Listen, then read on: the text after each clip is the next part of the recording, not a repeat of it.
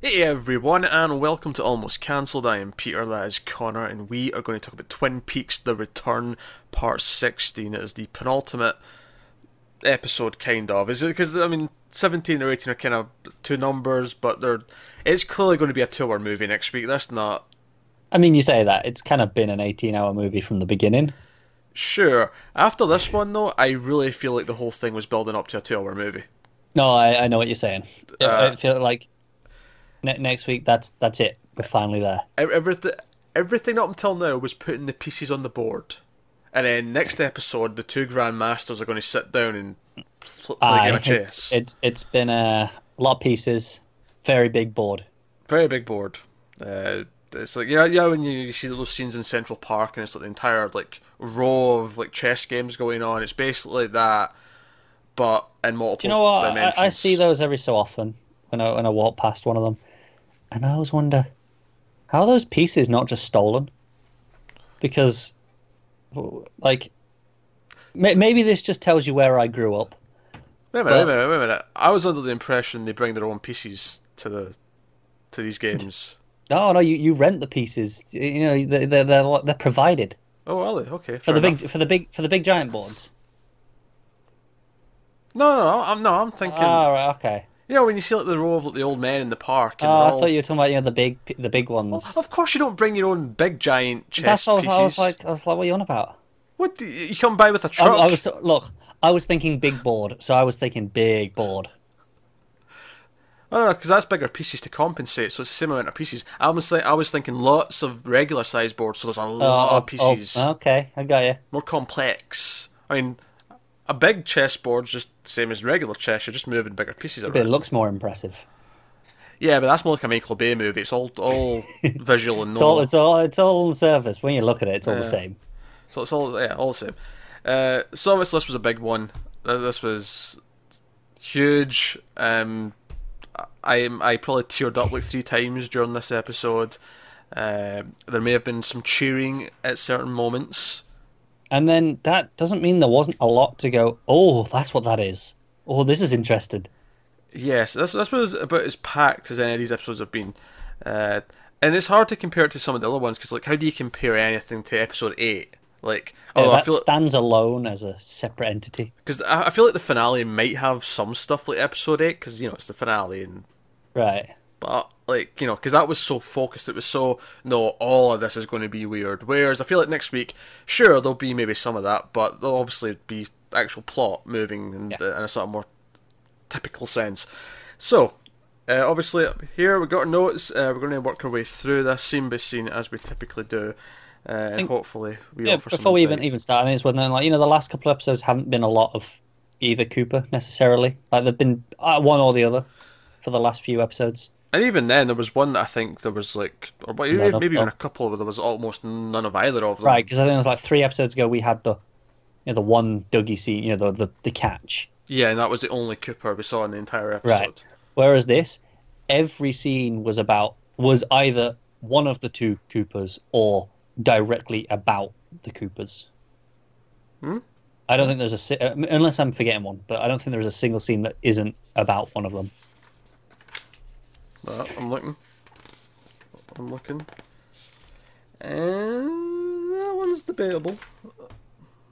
Okay, we'll see what that one is when we get to it. But Oh wait, no. Final scene. Final scene's nothing to do with Cooper. I mean, sure, okay. sure, sure. The predicament that it's brought up might be because of Cooper, but it's certainly not about Cooper the way any of the other scenes are.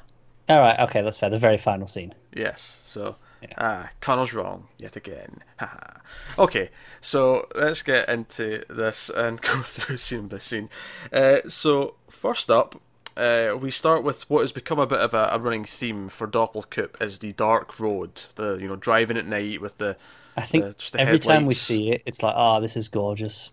Do you Yeah, know what I think it is? I've, I've, it kind of dawned on me this time. It's that the camera is, you know, on the front of the car between the lights, so you're down at that level.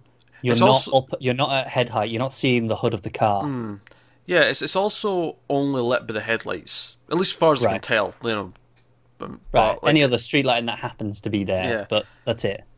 Yeah, although typically the roads we've been on have been very like you know backwards, you know foresty they have, roads yeah. without the streetlights kind of thing.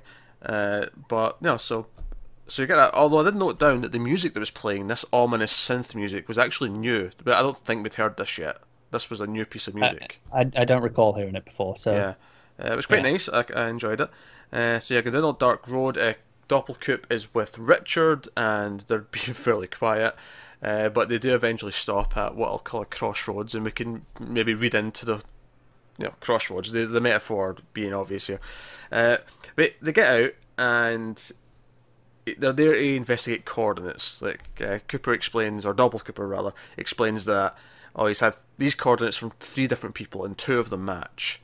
Uh, so Richard kind of tries to keep up with the old man, I guess, and he, he kind of like oh is he check the two that are the match? He's like ah you're a bright young man. Uh, it's a, the- it's a pretty pretty logical thing to do. yeah, and of- of course, I mean, obviously, it's confirmed in a well, it's, already been it's, it's confirmed in a minute exactly that he is his father. But even before we get to that, that that phrase, "Oh, you're a bright young man," I'm like, hmm, that sounds very Yeah, Paternal. yeah. It, it, it, it is, isn't it? But like I say, it's confirmed in a minute anyway. yeah, it's confirmed in a minute anyway. But uh, as I was watching this, my my mind was like you know firing off as I was hearing things, looking for clues, and I, I think we, we were like so just assuming that this was the case, so it just it plays. I think everyone at this point knows that people are playing. That's why the you know the moment where he does say it isn't like a big reveal moment.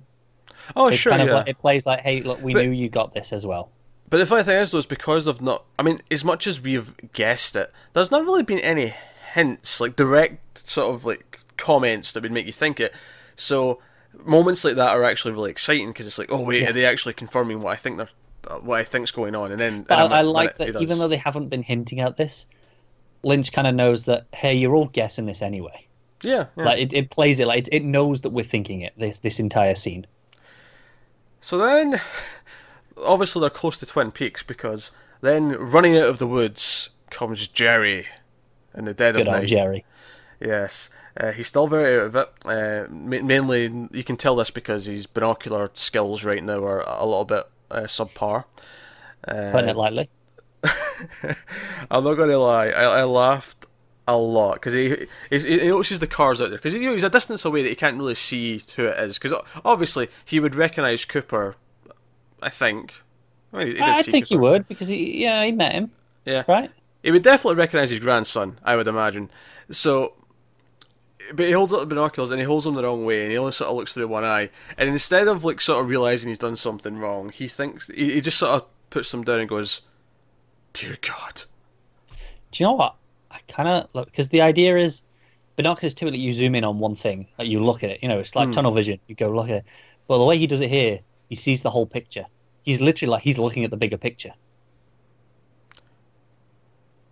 Well, it's actually kind of the opposite because when you, you see the the his view through the binoculars, and it's actually just instead of magnifying it, it just puts a really big black border around what he's looking at.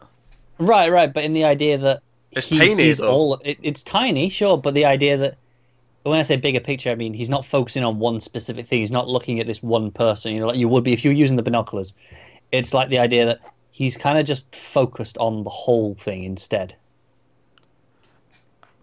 I'm not sure I get that. I don't know. The, the, the visuals they used to actually show it, I, I don't think that it conveyed that at all. If anything, it was just sort of narrowing it to the one thing, but it wasn't magnifying it. So it was. So I don't know. I'm not really quite getting the it's the big picture thing from that. If anything, it was actually m- more focused and less efficient than a normal use of binoculars would be. Eh, fair enough.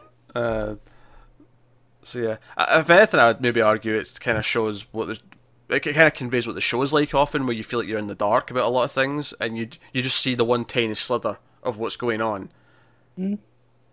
But then you know Okay. you get more later on, and it starts to connect, and you get it. But uh, so yeah, I- think that's maybe at least that's what I'm reading from it. Is that's kind of like for us as the viewer how we've felt throughout all these different scenes throughout the season, where we we feel like okay, we're getting one little bit of it here, and that's yeah. all. Okay.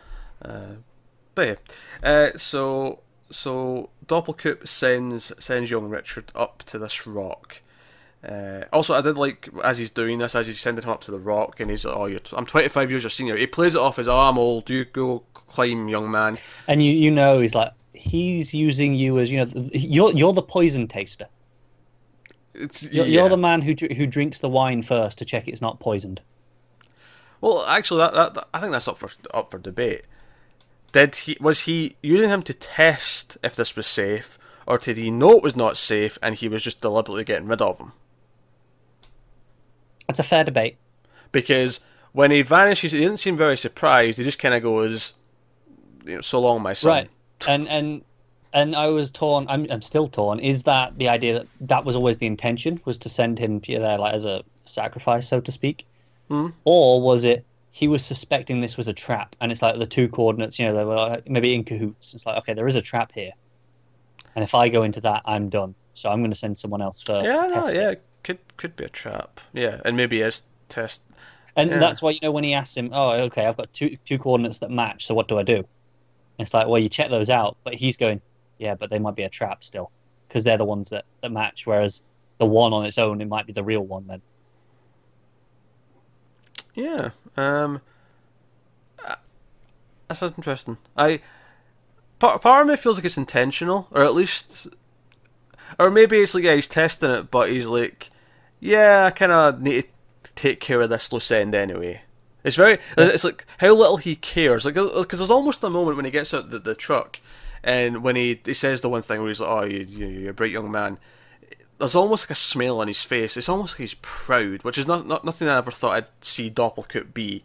Right. Uh, and it almost lulls you into this false sense of like, oh no, maybe he doesn't actually want to kill the kid. I mean, he's brought him along. It's like, you know, maybe, he does actually kind of want to bond in some weird, dark way. Like he wants a new soldier, and what better soldier than someone who's devoted to their father because you're you're both evil as shit. Uh, but now, sure enough, he just goes up and lets him die, and he he says, you know, goodbye, my son, and he walks back to his car, and that's it. It's it's very uncaring.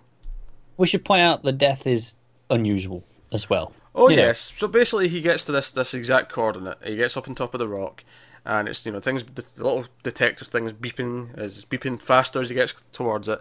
You know, it's basically you know warmer, colder, warmer, colder, and he gets there, and there's a, a flash. There's like a sudden oomph of a flash, and then it's all sort of sort of electrical noises, and he basically fizzles out of existence. I wouldn't say he doesn't vanish. He fizzles. It's like a It's like a pop.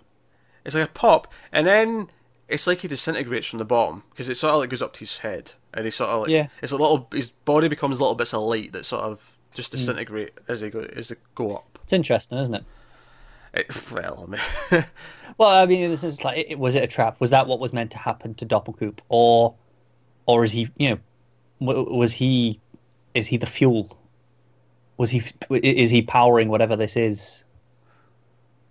I don't think so. I, I I think what I would maybe debate though is that maybe he only reacted that way because he is the child of a logically Okay. being. Well, might work. So there's some of that in him. Or the opposite, it only worked that way because he's not a lodge-like being. Like if it was Doppelcoop, it would have just taken him to the lodge. But because he's a human being, it was like, oh no, what's this? And just vzz, No, that's fair.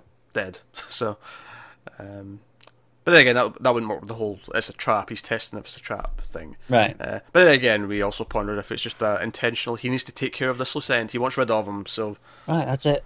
There's, there's a lot of ways to read this. there is. Uh, but uh, yeah, what have I written down? Bright flash, sparkling, disintegrating. Aye, all good words.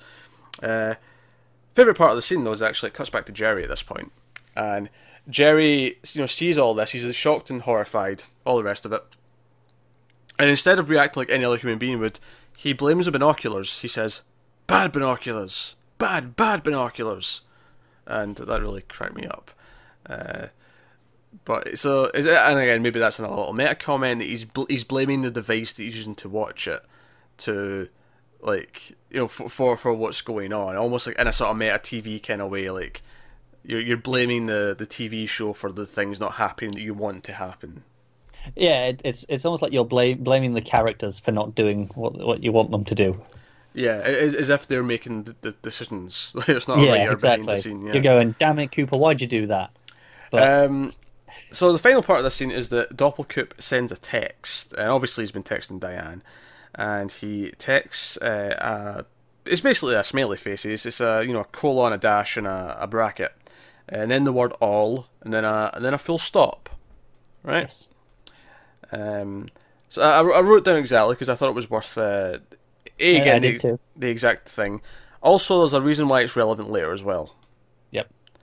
Um, I mean, even in the moment, you're like, what, "What's this?" Because obviously, again, we, mm. we go, "Okay, this is probably to Diane," because that's what we've been seeing back and forth. Yeah. Uh, but it, it seems to have no relevance at the moment. Oh, and just one little touch is it says it's not delivered. Wherever he is right now, there's no signal.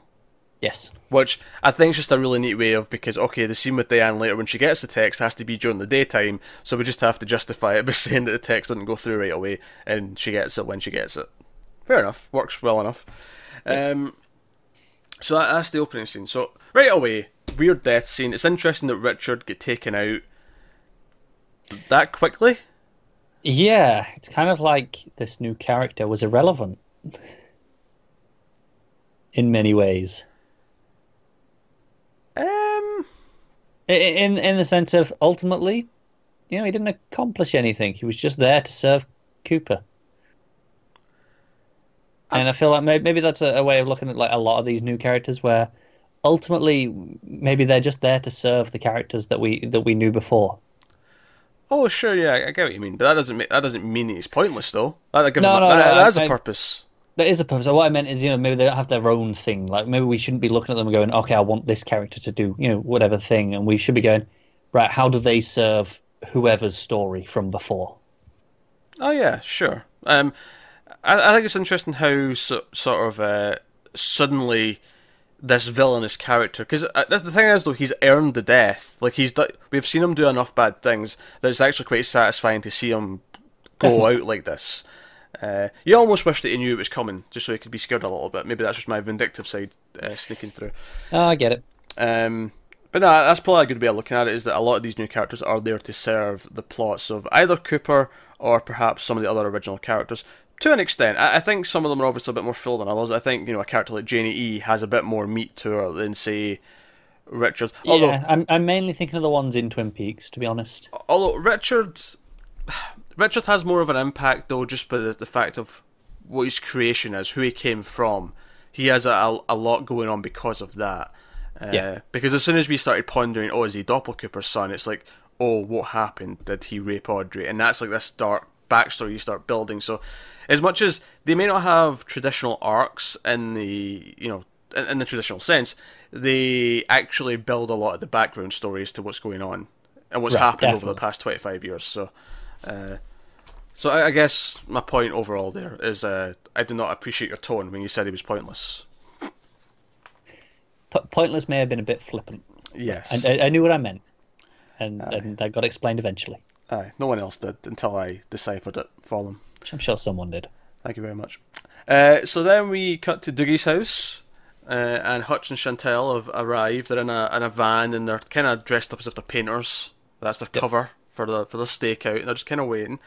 And uh, there was a small line before anything else happened. There was a small line where Hutch uh, says, uh, "Did you hear that bird this morning?" Hmm. And she's like, "Oh, I sure as shit did."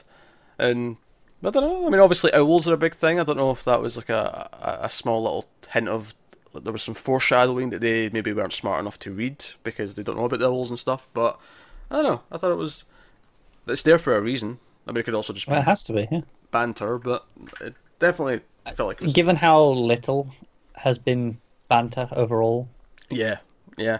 Uh, so, so we had that, and then that's when the FBI show up uh, at the oh, same location. This, this, is this is the moment of the episode. It really isn't. I think you're underestimating how how much I love this Wilson stuff. No, I love this Wilson stuff too, but in this episode, moment of the no, come on now. Come on now. No, I can't. Keep, I can't There's a moment in this sorry. episode that people have been waiting for 25 years for. I don't. I, I, I don't I, think... I know. I can't. I can't keep it up any longer. I was just. as much as I love Wilson's boss being a dick to him, it's you know. I I, I know. That, wasn't being serious.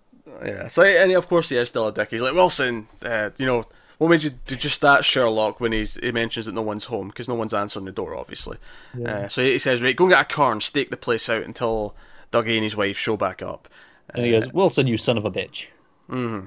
And he, uh, he he talks to the other guys like, okay, let's go to his place of work. So they're going to Lucky Sevens, so that sets up where they're going. And then turns back and goes, Wilson, get going. Yeah, you really paid attention to a lot of these little Wilson lines, didn't you? I wrote down everything he said to Wilson. Of course you did. Uh, so, get simple scene, but it's really setting the idea that all these things are converging. Because Yes. you've, you've got Hutch and Chantal there, you've got the FBI there, all these things are kind of coming together. Uh, so then we cut to the hospital, and Cooper is uh, lying in a bed. He's in a coma uh, after his electric shock from the last episode. It, it took me a moment to realise why he was in the co- coma, I have to be honest. Okay, that's just you. So, I, I, I, know, but we, we, we saw the the electrical thing, you know, that was the, the last thing we saw, and we saw the lights go out. Hmm. But we didn't see how badly he was affected by it. Well, sure, that's the point of this scene. Is it cuts to this and it tells you how badly he was affected by it. Right, right, that's what I mean. But like, I, I was saying, I, like, it took me a minute to realise it's like, oh, this was, you know, that. Like, all of Hmm. that was that. And uh, so someone did point out in our comments a really nice observation that that you know this version of Dougie was born in episode three and died in episode fifteen. Three fifteen. No, that's nice. Yeah. Um, so so he's in he's in the in the hospital bed, and uh, there was a nice little meta comment here actually because uh, Bushnell comes in. Obviously, Jenny E and Sonny Jim are already there, and Bushnell comes uh, traps in, and and he's like, "Oh, I've heard I've heard what you told me. He's, he's in a coma, yada yada yada," and. Uh, Jenny E's like, oh yeah, it, could wake up in days, Sonny Jim, or it could take years. And then Bushnell says, uh, uh, oh, it won't take that long. It won't. It won't. It won't take uh, years for him to come out of the coma. And I thought that was kind of funny because it was. It was like a we had him gone for twenty five years, and then b uh, the whole idea that this whole season people have been, oh, when's Cooper going to wake up? When's he waking up? And, You know? and I love that, like, during the scene, you kind of get it. It's like, okay, this is it. Like, once he wakes up, he's going to be him. Yeah, yeah. He he intentionally shocked himself to try and jolt jolt back Yeah. into existence. That that was kind of what happened. Um, so then the Mitchum Brothers show up, and I'm I'm not gonna lie, I, I I have grown to really love the Mitchum Brothers. As soon as he you know came out of that corner with that giant like uh, fruit basket or whatever it was, Anyone who comes in bearing food is a friend. you know he comes in with that, and you know they're, they're very nice to Jenny E. They you know they friendly to Sonny oh. Jim. Offer the finger sandwiches. Uh, I actually noted down. Uh, where's my line here? Hold on. Yes. Uh, Can- Candie steps in with the tray and says, "These are what they call finger sandwiches." Yes. Are they just finger long, or is it because you eat them with your fingers? Because I would argue that is all sandwiches. Oh, it's, they're bite size. Okay. I can get a good look at them. Nah, they're, just you know, uh, bite, size, and I think they were rectangular shaped as well. Um, my point wasn't to debate what the definition of a finger sandwich was. Uh, I feel pretty confident on it. My my point was that that line just was really funny because it was like, oh, you won't know what a finger sandwich is, and then it then it cracked me up even more. But a, a minute later, like he you know he, he picks it up. He's like, yes, yeah, the finger sandwich. Yeah. All, all, all very good stuff. Uh, but no, very amusing. It was again, it was like all these people around Cooper's, all these people he's affected over the course of the season that have all grown to care about him because he's done good things for them. Janie E, Bushnell, the Mitchum brothers, Sonny Jim. Uh, very heartwarming, all around the bed. And it's funny because during this scene, it cuts to Dakota, and it just cuts to it cuts to Gordon in the room with all the equipment. Just standing and did a bit of pacing.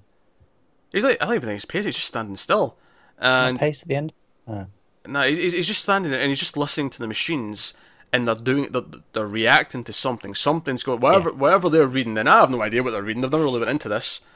they're But just there, aren't they? I suspect they're maybe picking up lodge activity of some kind. Maybe they're reading Yes, some waves. sort of energy. Yeah, and so they're they're doing that. But of course, it, it contrasts nicely because it cuts from the hospital where you hear you know the machine beeping. You know. The, the heart hmm. rate monitor, and it cuts to Dakota. You hear all this beeping going off, and it cuts back to the hospital, and the beeping's going on. And it's just, it's just again, it's, it's showing you clearly that whatever he's picking up, it's something to do with what's happening with Cooper right now. And it's Yes. funny because at this point in the episode, I actually thought that we were. I mean, I expected this would lead to him waking up, but I thought we were actually going to go inside his head. I thought we were going to get like a weird dream sequence or something hmm, where he Okay. where he, he, he actually sort of breaks out by doing something in a dream. Oh, I got you. Yeah. Of course, it didn't. but- Different. But yeah, uh, I mean, it would not outside the realms of possibility for this show. Oh, certainly not. Um, I, I did like how you know, in, in that's what everyone kept saying. You know, oh, it's to do with the electricity, and obviously that's been, uh, obviously for them that's just the direct cause of the coma. But it's Yeah. been such a big theme, electricity being you know so common. You know, the, the conduit for all of this. Oh, sure, yeah, yeah. Uh, so we go back to the hospital, and uh, Bushnell gets a call from uh, Phil. Phil, Phil with the coffee from uh, Lucky Seven, and he just informs him that the FBI were there, and he told them where they were. Yada yada yada. Uh, I did note down a line that I really liked. Is uh, what's he done now? He's in a coma. That's good. I'll tell you what though annoyed me a little bit. Bushnell doesn't seem to end the call. Like he doesn't even look to see that the call's finished. He just puts it straight down into his pocket, into his inside pocket. What what sort of civilized person does that? An old man who was already in his sixties when cell phones became a thing. I'm I'm not having it. Get over it. All right. So then we go back to the Dougie house. Brace yourself, and I want to point out, you know, because I, you know, I have like the subheadings from uh, the different scenes. This next page is just two scenes. That's uh, how how meaty. Oh, you can actually see that there, like yeah, just half. Oh, that makes a change, doesn't it? Yeah, yeah. Uh, so back to Dougie Yes. house. And Hutch- This is this is the, the, the scene I I you know you, you head of your notes as a certain thing. yeah. My, my, no, this scene for me is just headed as the, the double stakeout. Oh, sure, yeah, because uh, obviously Wilson and whoever else from the FBI, you know, pulls up, they're staking out. Hutch and Chantal are still staking out. Um, and they start having a conversation. He's talking about uh, some guy named Sammy. He's like, oh, you know, do you remember that guy Sammy? He passed away. Uh, owed him money. And she's like, do you feel bad about that? And I just kind of like, he's like, eh, just kind of gives the hand shake. Yeah. Uh, um, I don't have anything to read into that little conversation, but it was there. I, I I think it was just setting up, you know, the type of people. It's still just reinforcing the type of people they Yeah, I are. guess. Like, yeah, like, I mean, I did owe him money. Like, They have some sort of honor to their system. Yeah, because they, they mentioned he was a nice guy. Um, but yeah, so that's this is when the limo pulls up, the Mitchum brothers and the catering van pull up in there because they're here to stock the house and they're, they're bringing in food and. Uh, obviously, Hutch and Chantal are looking over and like, what the hell's going on? In fact, I think he even says like, does any, any of them Dougie? And he's like, does any of them look like our boss? And you know, like, they're they're, they're like just like, what's going on? Why is why is there three ladies in like pink dresses like carrying food into the house? You know, then it cuts to Wilson in the, the FBI car, and he's like, uh, limo, three ladies in pink, no Mister or Mrs Jones. And It is a strange situation, to be fair. very, very strange. Uh, so, of course, it's when, when this is going on that this other car pulls up in front of the van. Uh, a white car. Uh, it says on the side there's a, an- a sort of a company logo. It's an accounting firm, um, Zawanski, uh, which could very well be the man's name as well. If he maybe is the head of this account, accounting firm, that's maybe why he's got it plastered on his door. He uh, politely tells Hutch and Chantal that they're in his driveway, and Chantal, who just previously was very upset that she was on her last bag of Cheetos, uh, it was starting to get very, It's very reason to be upset. She gets very there. upset and tells this man to go f himself.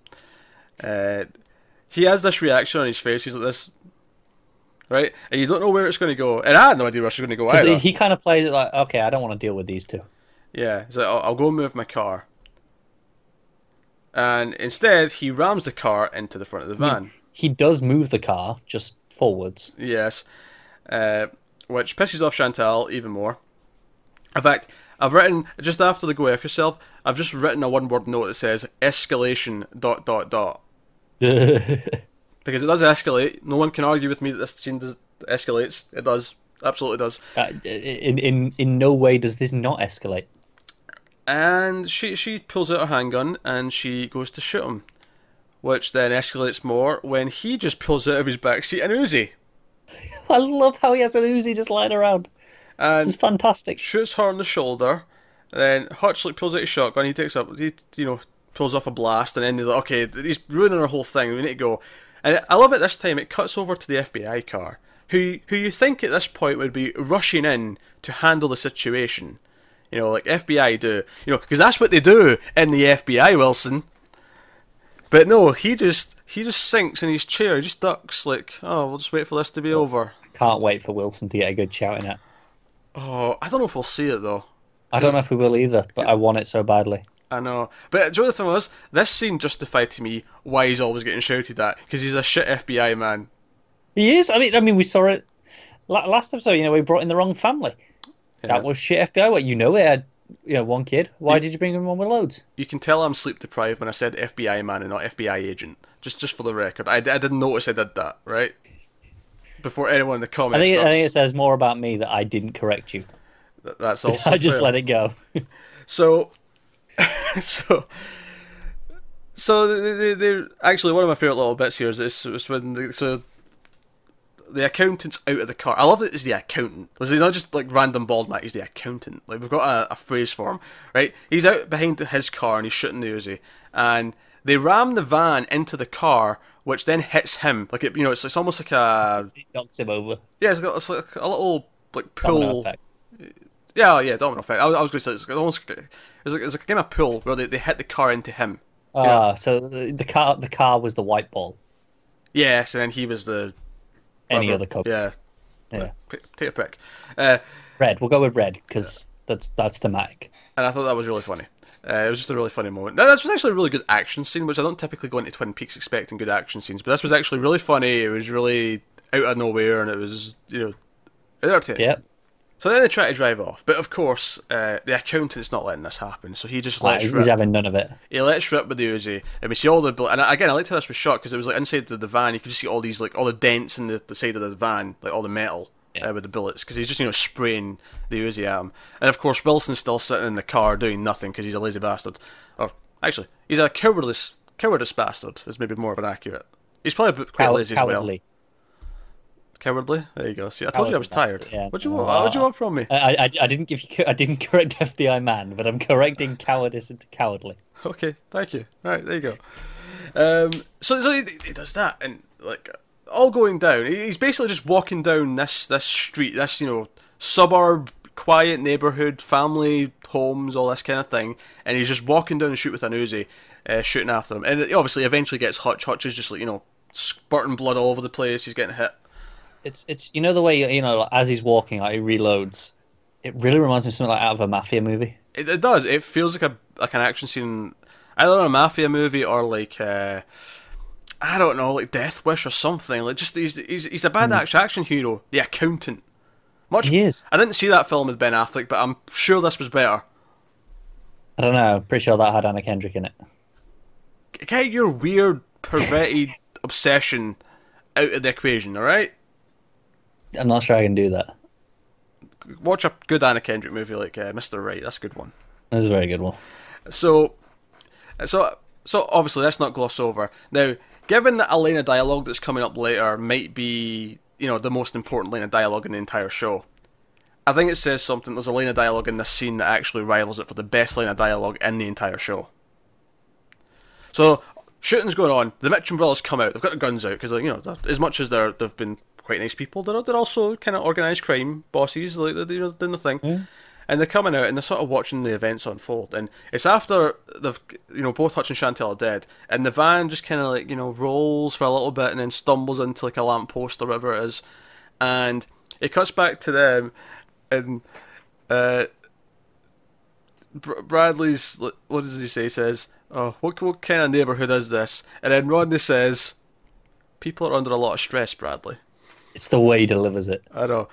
I just, it, Oh, it's such a good line. it's amazing. Like I, I was watching, my girlfriend was watching this with me, and she doesn't actually watch the show. She just Yeah. happens to catch the odd episode when when I'm, I've got, I'm like, I'm watching, I'm putting the TV. You can sit here and watch it, or you can go away. And this time, she sat here and watched it, Fine ultimatum. and she, she, she was, you know, on a computer doing whatever, and this she just stopped everything and just laughed at this. That's, that's how good this moment is. You don't need to be watching it and paying attention, but oh, still oh the best line. it's funny on its own. Like you just you see the chaos happening, and then he's just like, "People are under a lot of stress, Bradley." It's, it's, it's brilliant. Really, really, So- really funny. Now, of course, now that the van's finished rolling, it's hit something.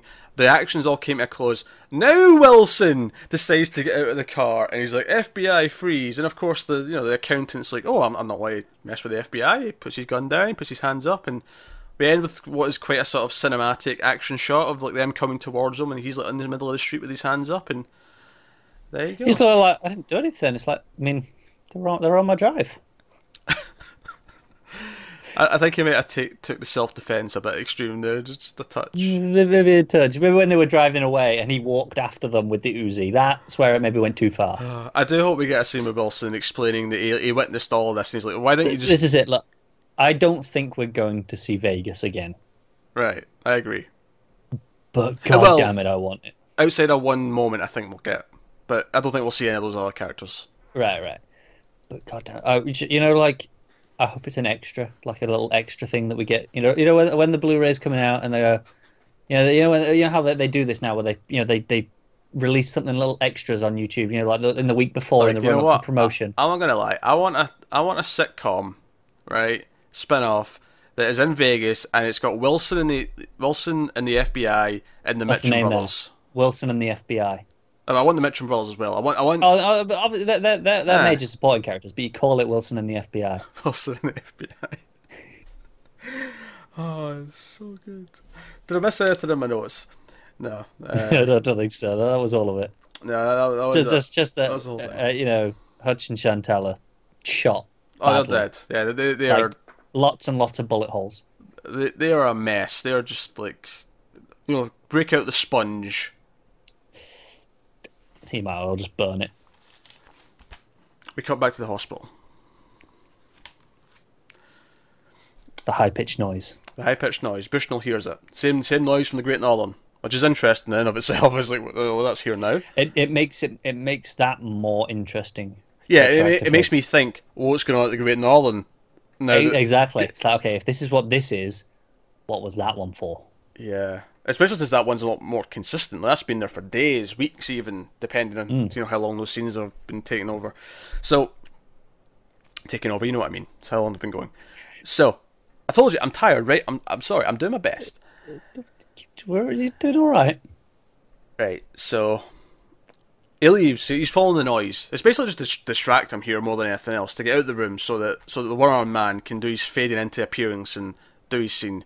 But of course, one-armed man appears, and all I've written down is Cooper exclamation point because he just snaps up out of bed. He just wakes up. Mine just says "coop!" exclamation point. I, didn't even get a finish. I was like, I just, just that's it. Excitement. He snaps up. He turns to the side, and then Before he even says anything, it's like he's, he's back. You just you can just see it. backward speak from the you know one a man or lodge speak rather more to be more precise because it's not really backward speak. You know what I mean?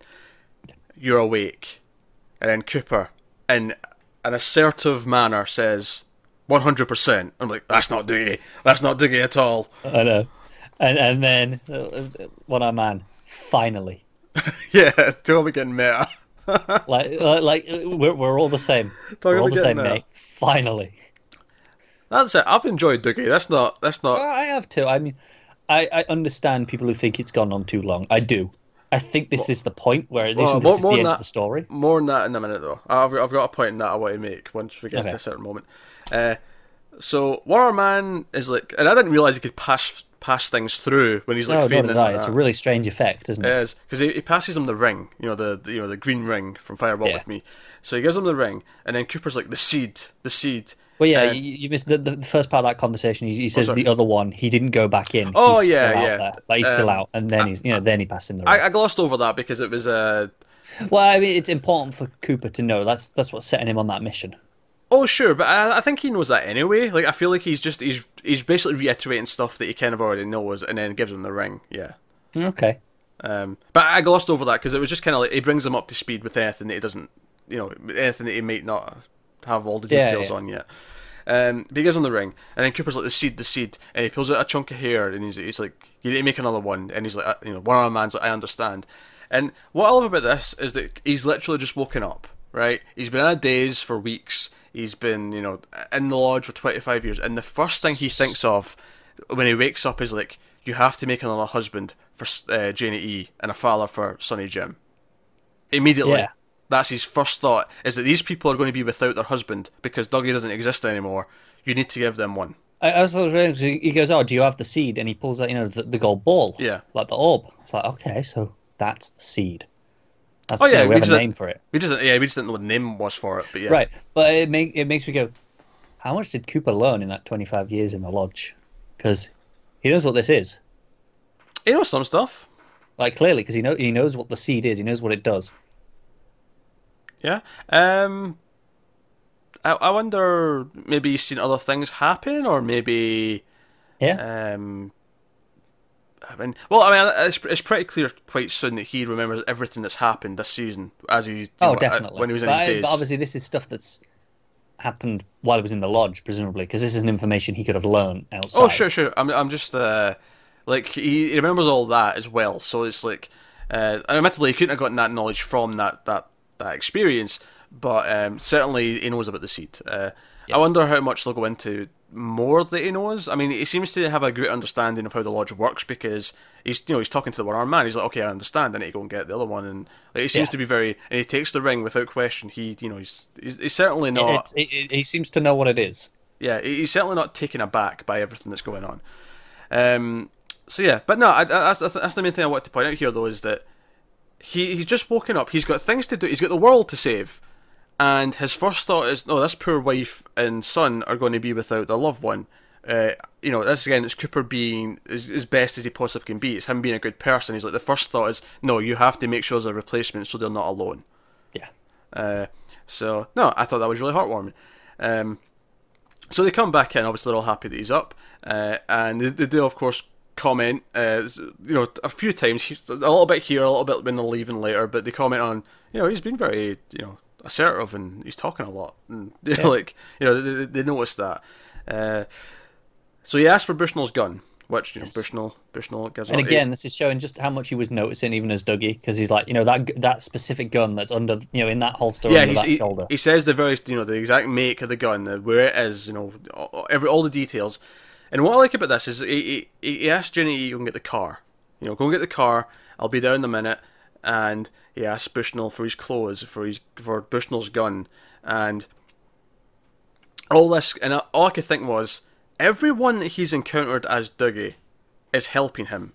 He, he's actually built up all these allies who are willing to just help him without question. They're not even asking why. And this is when he asks for Bushnell's phone. He calls the Mitchum brothers, and he's like, "Guys, I need a plane. I need to go to Washington." And of course, I'm like, "Ah, Twin He, Peaks." he literally uh, goes, "Yeah, I'm going to be at the casino in 20 minutes. I need to get a plane to Spokane." And they go, "We're gassing it up right now." "Yeah, And, and, and, you know, no he looks at his brother and he's like, "Gas the plane." yeah, Uh, and then straight away, he's just they're just No- doing it. There's- no hesitation. No hesitation. no hesitation because he he has built these allies because people around Cooper know that he's worth helping, even when he's not really Cooper. Like he's you know in this Even when he's days. just a shadow of himself, he's still helping. Yeah. So, so, so yeah, it, it's it's actually during it's just after this call. It's just it's just after this they say to the girls, "We're going on a trip. We're going to Washington." The main theme kicks in. I know. And The it's main like, theme. ah, what a moment. Now, I'm pretty sure someone guessed that the main theme would kick in when he woke up. Uh, I think someone may well have done. yeah, I wonder who that was. Very smart person, whoever it I was. wouldn't know. Could have been anyone on this this vast internet. It's all right, What's I'll give you this one. I'll let that sit there for a minute. I'll give you this one. Um, so the main theme's playing. Obviously, it's starting to feel kind of emotional. This is when the, the eyes were getting a little bit teary. It's like, oh, it's like he's, he's Yeah. Cooper. He's like doing things, and the music's playing. And I don't think I was prepared though. Uh, obviously, there's a couple of little details. He, get, he leaves instructions for Gordon. He thinks Gordon will probably call, tell him this stuff, uh, which Yeah. I'm sure will happen. Maybe off camera. Doesn't really matter. We know he's done it. Yeah. Um, so that's all very good. Um, and yeah, so and he, he, he thanks Bushnell again. It's like this. It's like he knows he's not going to see him again. So he's like, you know, you've been a very kind man. Thank you for your kindness, and you, you'll never be forgotten. You know, he's very and he's you know again very Cooper about the way he's addressing him. And he's leaving, and Bushnell says, "What? Wait, what about the FBI? Because the FBI's on the way. He knows they're coming to Yeah. the hospital. It's like, wait, what about the FBI?" And Cooper turns, music still playing, of course, and says And- the line. And I wasn't prepared for this because my eyes watered up, and then I Oh, cheered. you know, I had the biggest shitting grin. I said it along with him. So I was like, I know what, oh, I Oh no! Oh, going to no, say. oh, when I said I didn't see it, I, I said Right. it coming after Bushnell said his line. I mean, Oh, okay. and, and and I just I wasn't prepared for the moment coming. Like Right, you know, right. like you know, I had like what two seconds to prepare from when Bushnell said his line. Yeah, yeah, yeah. Right, so Bushnell says, "What about the FBI?" Cooper turns to the camera and says, "I am the FBI," So good. and walks out. That may That, be that that might be the moment of the show. that may be the most cathartic moment, right? And this is where I'm going to like anyone who thinks this season went on too long with the Dougie stuff. You know what? That is why 15 hours of foreplay are worth it. That moment, It's one hell of an orgasm. It is. That's exactly what it is, though.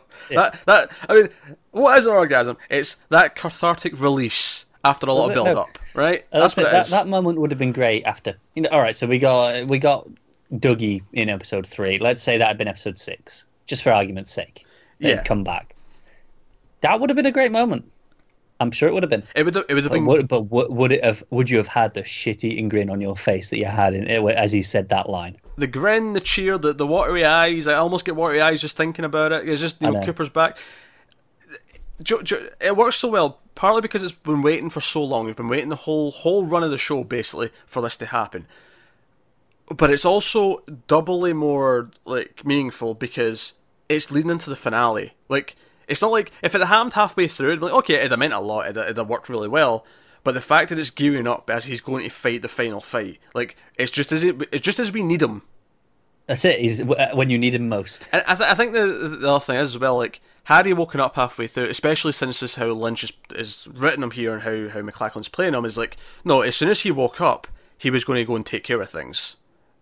Yeah, you you can't have. Like I say, you Yeah. can't have him do this unless you're at the end game because you've got to go straight to it from him here. Otherwise, you have to change how you write him here. Yeah, admittedly, you could have written him, oh, he woke up but then he wasn't really sure what was going on, like in, in the sense of, oh, didn't But is that more Peaks? interesting? Because then you kind of still have the same problem as so. Dougie, don't you? Because you you you know in the sense that yeah, you've got him, but he's kind of just wandering around aimlessly, which Well, I mean, he would have contacted Gordon, he would have done other things, he'd have tried to investigate things, Right. but it would have been a completely different show for the second half. Whereas here, it was all this build up, and as soon as he woke up, he knows what he needs to do. He knows he needs to go to Twin Peaks, he knows he needs to do this and that, and he's built all these allies, and it's like all these people are helping him because he's been a good person to them, and it's.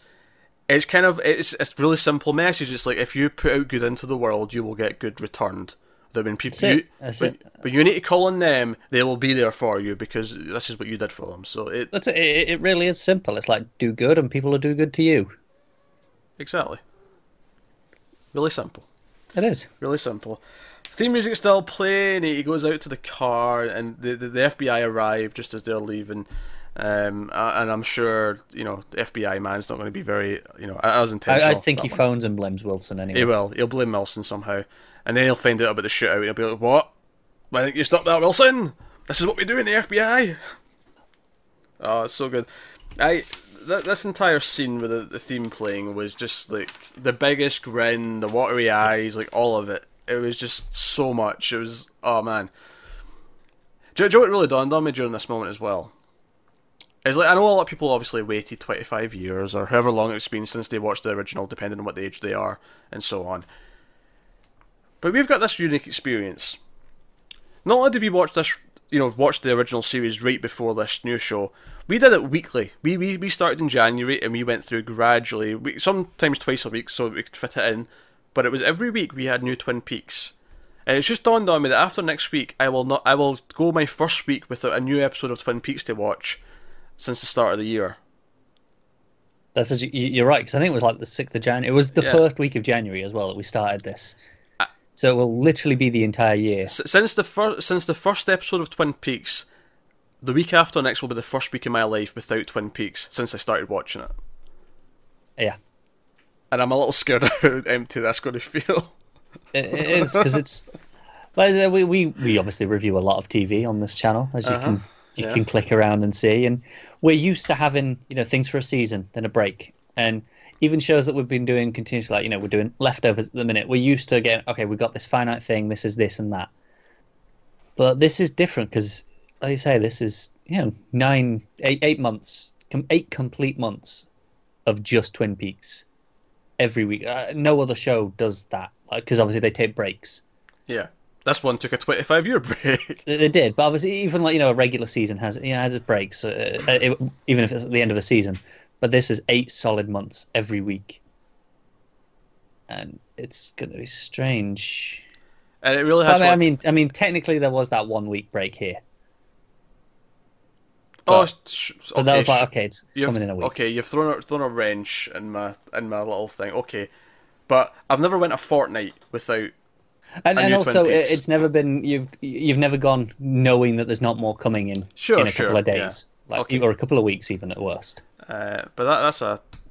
I don't know. It just it dawned on me like I was you know as he's driving down the highway and I was just I was smiling about it and I just oh man like we're almost like this done is this is the end. We're, we're coming to the it- end of that journey. and it feels like we're coming to the end. It really feels like it's ramping up to the final now, and uh, so yeah, they're really impressed with his his uh, with his driving, which is my final point. In fact, Janey-E's look is like you know Sonny Jim says, "Dad can drive. He can drive real well." And it's just Which which does make me bear the question: if she thinks that he couldn't drive, why the hell did he have a car? Oh no, I, I didn't read it as literally he couldn't drive. I think I know. I think he he did drive, but she just always thought of him as a shit driver. Uh, so she always said he can't drive. Uh, but um, no, the look in her face though, after he says that, and she just looks over at him, she's got this kind of half smirk in her face, like this is weird, but she's impressed. It was like you know, it, She, she, she, she's feeling it. it was it was impressed, love, and like, confusion all wrapped up into one. It was a, just a it was a really well delivered sort of reaction from Naomi Watts. Good job in It that was. sense. Uh, but you know, you, you see him speeding down the highway. He's like ducking and diving between cars. It's all, it's all very good.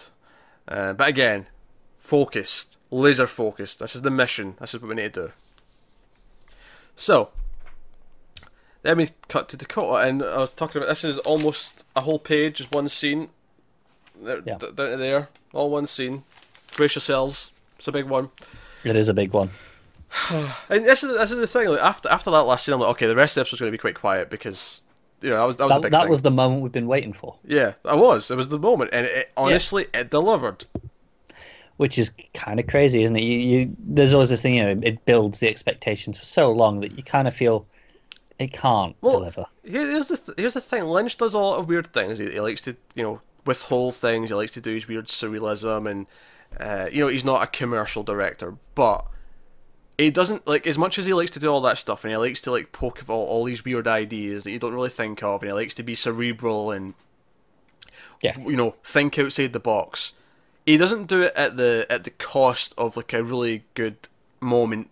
You know, like I I am the FBI. Like that that moment is not a David Lynch moment, but it means a lot more because we've went through a lot of David Lynch moments to get to it. Right. That's it. And but like I say, like this isn't even just David. I'm sure he can you know pull off an ending. After that, I'm convinced that I'm not going to be unsatisfied with this ending. Oh, Whatever sure, it is, yeah. I'm sure. Okay, it's going to be pulled off because that Yeah. moment convinced is, I have no doubt that it's probably going to be something that we are not predicting, Right. but yeah, But but like this this isn't like something that's that would be a fault of just David Lynch. Like when when it was building for that long, there was a part of me that went, can it really deliver now? Like is it is it is it overhyped? Is it too too much? But sure enough, it managed to deliver.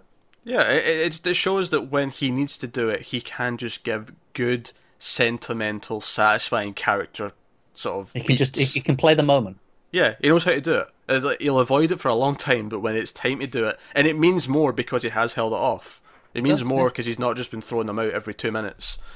Uh, and I, I think you know, t- just to go into a little sort of tangent here about uh, like things coming back after a time. You know, yeah, we're in a, a sort Very of dawn. very relevant these days. Yeah, we're, we're in a like sort of age of all these revivals and returns and reboots and all these things. still no Firefly. St- still no goddamn Firefly. But so so so many things. Like even and you know, like I'm going to like, talk about the Force Awakens a little bit here, right? And I like the Force Awakens. I like that movie a lot, right? I think it's a really solid movie. But honestly, that movie is very much we want to just kind of do what we did before because that's what people are going to like, right? It is. You, you look at that movie. No, no, no I, I fully agree with that. I, I'll Yeah. defend it on an idea that Star Wars as a whole is that you know it's these it's it's the stories that have been told I- before that people I- like. Yeah, I'm, I'm just using this as the example. Yeah. Like this kind of goes for a lot of things. Star Wars just happened to do it well. In this No, case, with, with Force Awakens, but it is it's the, it's the structure of the original movie. It's the you know you, you've got these new characters, but they're kind of archetypes of the characters we had before, and it's just oh, yeah, kind of absolutely. it's basically going back and saying, oh, let's just mix it up a little bit, but let's give people the journey again. And I think some people probably wanted that from the new season of Twin Peaks. They probably wanted Cooper, I uh, think a lot of people did. yeah, and, and the town of Twin Peaks cracking his witty lines and you know all, I all those was things. I was speaking to some of the people in, in our Facebook group, you know, Mild Fuzz on Facebook. Mm-hmm. Go and join, join the conversation. And I know some of them over there were a little bit disappointed that it had been, you know, that it hadn't been that. Like, you know, they came in wanting Twin Peaks and instead they got David Lynch. but here's the thing here's the thing that I think is so unique about this return, right? And it's called the return, but I'm, I'm but what's so unique about it is he didn't just come back and do the greatest hits. He didn't just come back and do the same thing with a with some you know a fresh like a paint. He And- came back. I don't think anyone would have complained if it had been. And no, I'm sure that he'd have done it very well if he had, but he came back because he wanted. He had a story he wanted to tell, and it wasn't. And it, you know, it was a continuation of what came before, but it was this very specific story that he wanted to do over these 18 episodes, and he wanted to do that, and it's playing in the world of what he'd already built, but it wasn't just the same thing again, and you oh, know, absolutely not. With, was- with you know fancier effects and your it's, things. it was a it was a hell of a risk, really, when you think about it, because you know you, you promise people Twin Peaks, and it's it's Twin Peaks, but it's it's not the Twin Peaks that you remember. It's not the Twin Peaks that you were expecting. It's it's something different. Oh, There's it's- you know undeniably it's changed, it's aged, like like the actors and the characters who are in it, like it's aged. right exactly. Yeah. People people evolve, and so has this show has evolved over time.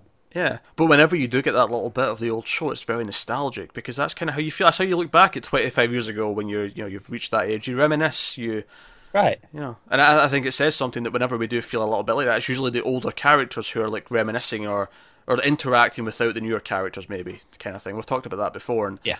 uh, but no, I, I think you know more than ever, I'm actually convinced that no, he came into this season because he had a story he wanted to tell, which is a conclusion to the old stuff, but it's very much its own story. It's very much its own story of this returning, this build to this fight with this, you know, Absolutely. It's it's this special thing where it, it doesn't work without your attachment to the old show. I don't. I just don't no, it it, does. does, no, it doesn't, no, not at all. But it is at the same time unquestionably its own beast entirely. Yeah. And I, I'm struggling to think of many things that are that. It's kind of like Lord of the Rings to The Hobbit. You know, like as books, Hobbit came first as this book. It's like, and Tolkien's like, hey, uh, you know, I've got ideas Hmm. for this world, but it's very different. It's a completely different type of story. But I'm going to do it anyway. Yeah, kind of. Yeah, I can kind of see that comparison. Movies are another, another thing. Yeah. no, yeah. I was, I was very keen the, to specify the, the, the movies there. would be like if Lynch went back to do the original Twin Peaks after this one, but try to change it to make it feel more like this one. Yeah, yeah. I don't- look, I'm not defending the Yeah. Hobbit movies. I'm not going down that path. Uh, you can't. That's impossible. Uh, uh, there, there, there are fragments I can defend, but as a trilogy, absolutely I cannot. Anyway, where were we? We're in Dakota. We, didn't we even were start- at Diane. Yeah, Yeah, we we were just talking about this scene start yet. Diane. Yeah, we didn't even start talking about this scene yet. Oh dear, right. So needless to say, we're quite happy with the episode, just in case that wasn't clear at this point. Uh, just oh man.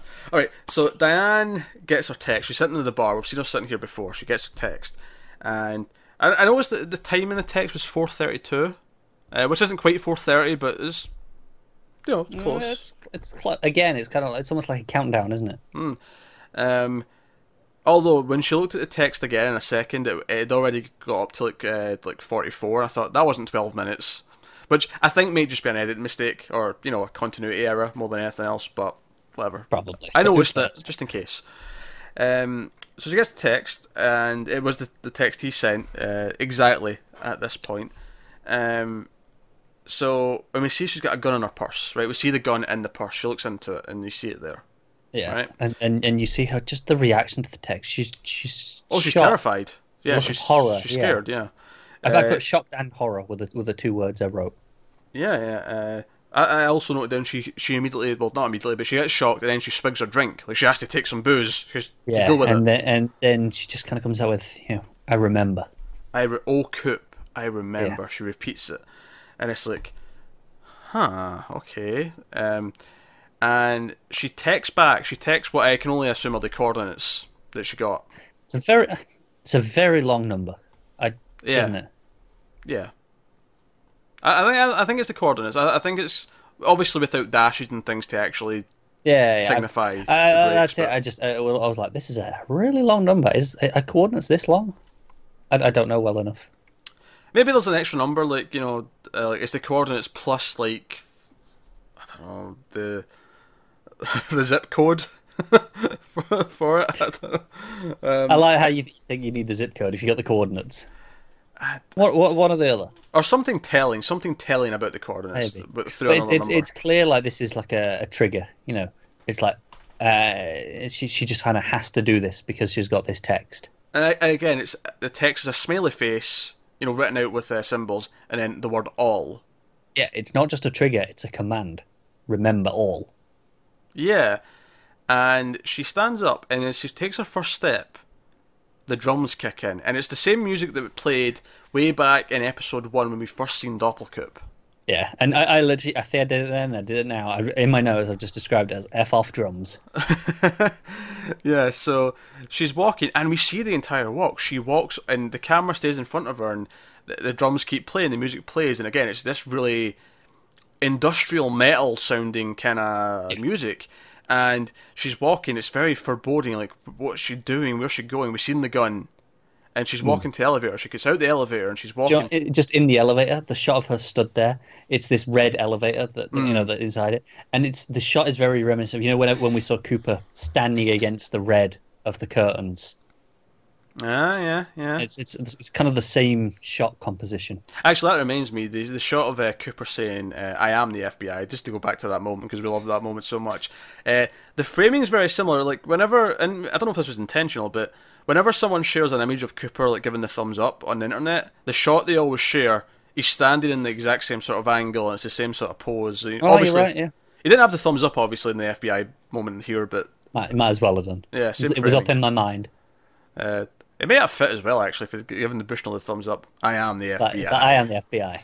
Yeah. yeah. don't worry about it. That may have worked. So she's walking to the door, and uh, at some point, she's walking in this this hallway. Uh, now she's on the floor.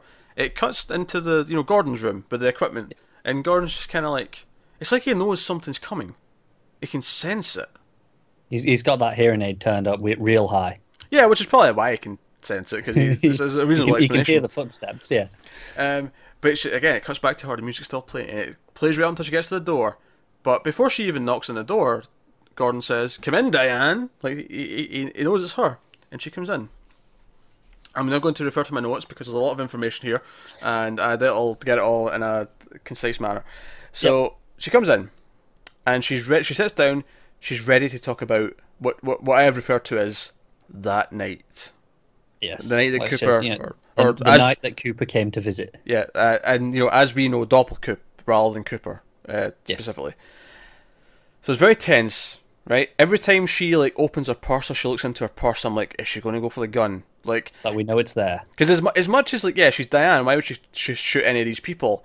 that that text felt like it was like triggering something. Like also, I was considering, you know, the horror on her face. I was like, what is she remembering? And I was like, is there something she can't live with? Is she going to shoot herself? Ah, uh, that was going through my mind during this. Yeah, I can see that. Although for some reason, in quite rightly to an extent, I was for some reason it was specifically Gordon. I was worried about Gordon getting shot the entire time. Oh, that's fair. Yeah. It wasn't but, Albert. It wasn't Tammy. But it was it was Cole. The entire right, scene. He, he's he's the one in charge. He's the yeah. one you want to take out. Um, but yeah, it's funny you says to make kill herself though, because I actually think the final moment is actually kind of a suicide, and I'll, I'll explain that when I uh, when I get to it. Yeah. yeah. Um, well, suicide may, may not be correct, wait the right word, but um, so we'll discuss it in a minute. Yeah, when we get to that detail. So she's like, "All right, I'm ready to talk about it." And, you know, Albert gets her a drink, and she's like, okay, it was three or four years after she stopped hearing from Cooper. So, you know, presumably three or four years after he disappeared. You know, so we're yeah. so 21 years ago, we'll say, from the present day. Yeah. And she was happy to see him. They embraced, she hugged him, and he was asking about the FBI. I like that she says, you know, he just appeared one night. There was no knock, no mm. doorbell. He just walked into the living room. Sounds like him. it does, and it's, it's, it's, kind of it's already that's. I mean, I know Cooper was, you know, they were, they were close friends, obviously, but that was a that, that's kind of a terrifying image already. Yeah. And it, it almost has this weird uh, parallel to just how she entered the room. Like she didn't knock. I mean, she was going to, but Gordon just told her to come in. Yeah, no, no need. Yeah. Uh, so just this little parallel moment. But yeah, uh, so so he asked a lot about the FBI, and she sort of wrote it off as, oh, he's just he's you know he's excited about what's going on at the bureau, but obviously we're thinking, okay, he wanted information. She even things. says, you know, it was like he was grilling her. Yeah, grilling. That was the word she used. Um, but yeah, so he leaned in for a kiss, and she specifically says that this only happened once before. So it doesn't sound like they had a relationship. It was maybe just like you could maybe imagine, oh, there was an FBI party one night or something, and Yeah, yeah. they had a A, moment. little, a little too much to drink. Yeah, they had a moment or something like that, or they were on their own, something happened, but it never went further than that. But it sounds Pro- of it. It, it was probably the, the the night before he went to Twin Peaks, and then and it all went wrong. Maybe.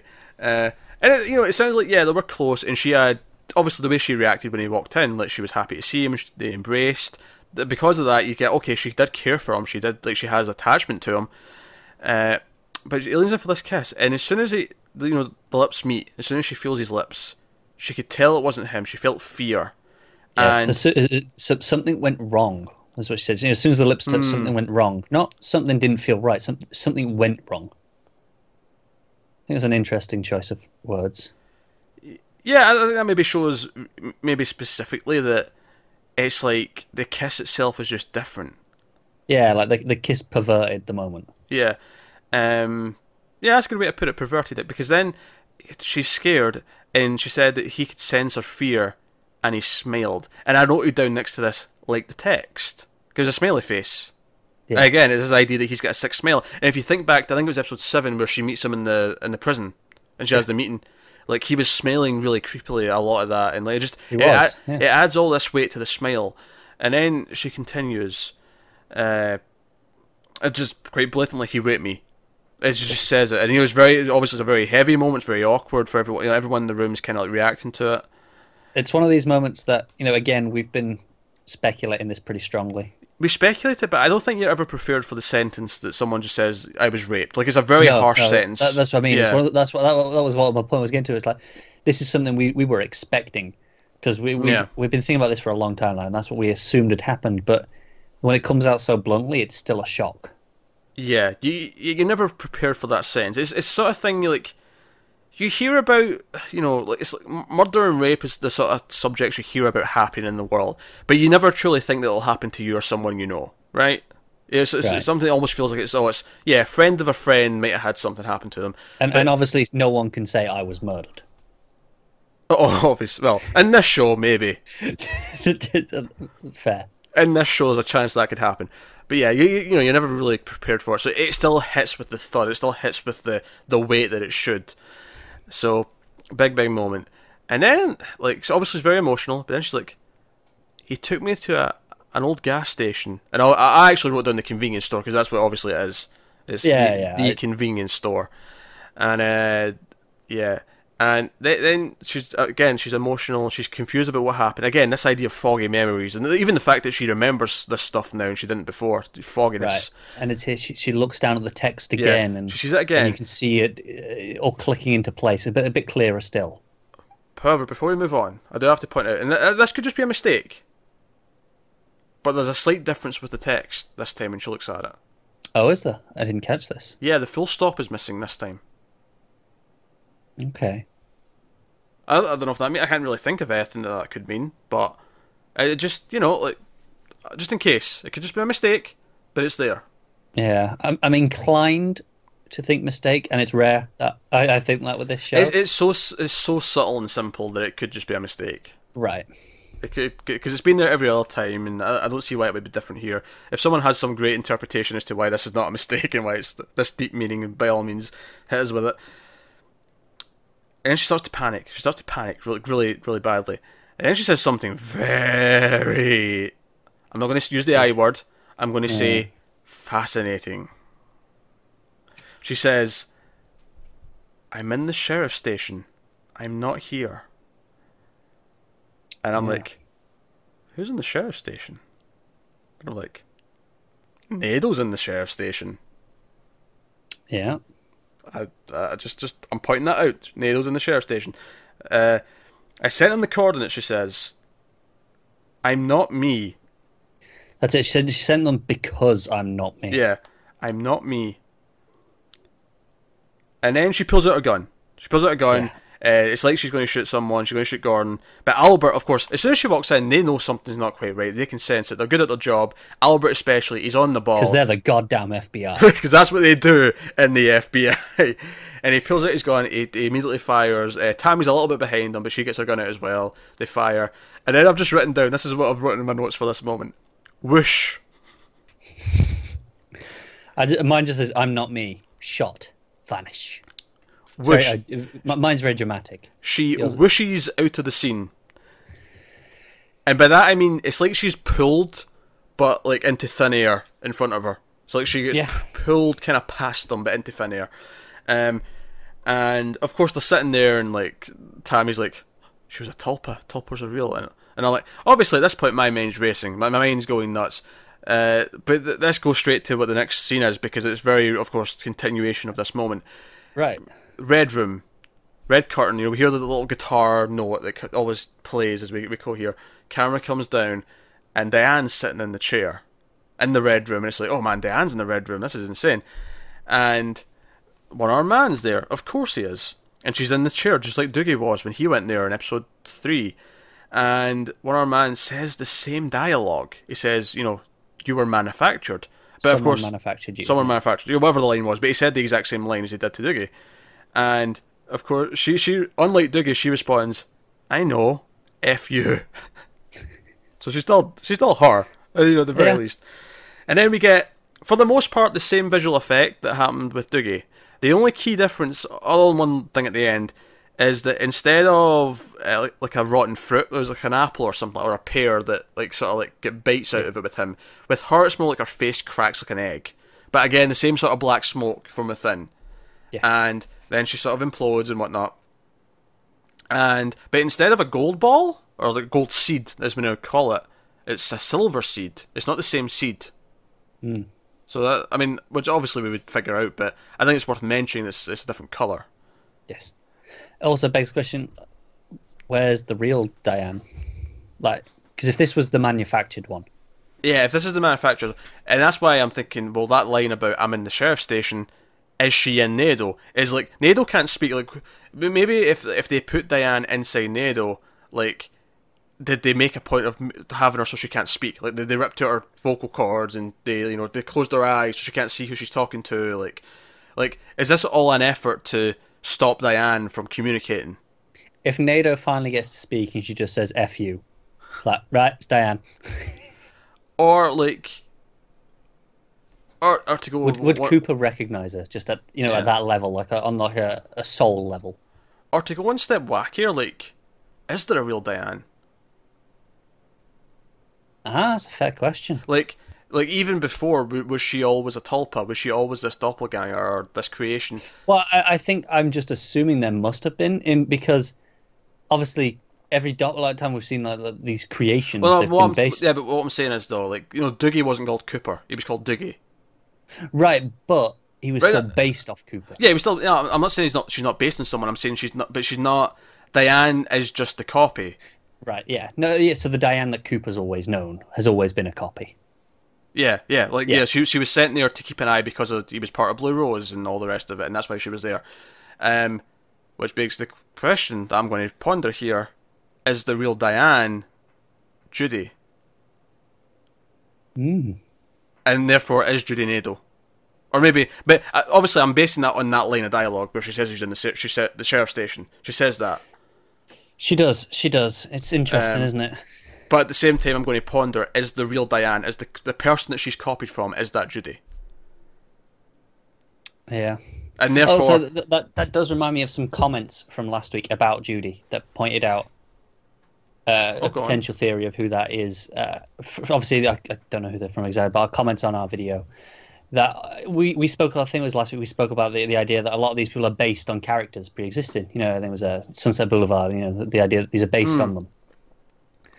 And in you know cinema, Judy, you think Judy Garland, of course, Garland Briggs. Was it a teasing name? Yeah, I did see that comment. Yeah, about, about And uh, I, I did think that's not bad. That's that's plausible. So, so your your other theory here is that is that Briggs is Judy, Right, right? Okay. plausible. Paul, yeah, Paul. No, it's uh, I, I can't I can't fault that. Um. So yeah, I, I'm like I, obviously Naido being the, the the real Diane being inside Naido is certainly a big thing here. Uh, I also like the idea that the real Diane, like who she's copied from, is the is Judy. Yeah. Uh, but is Judy also Briggs? Uh, that's also another possibility. But Yeah. we have some real leads to go on here with these things.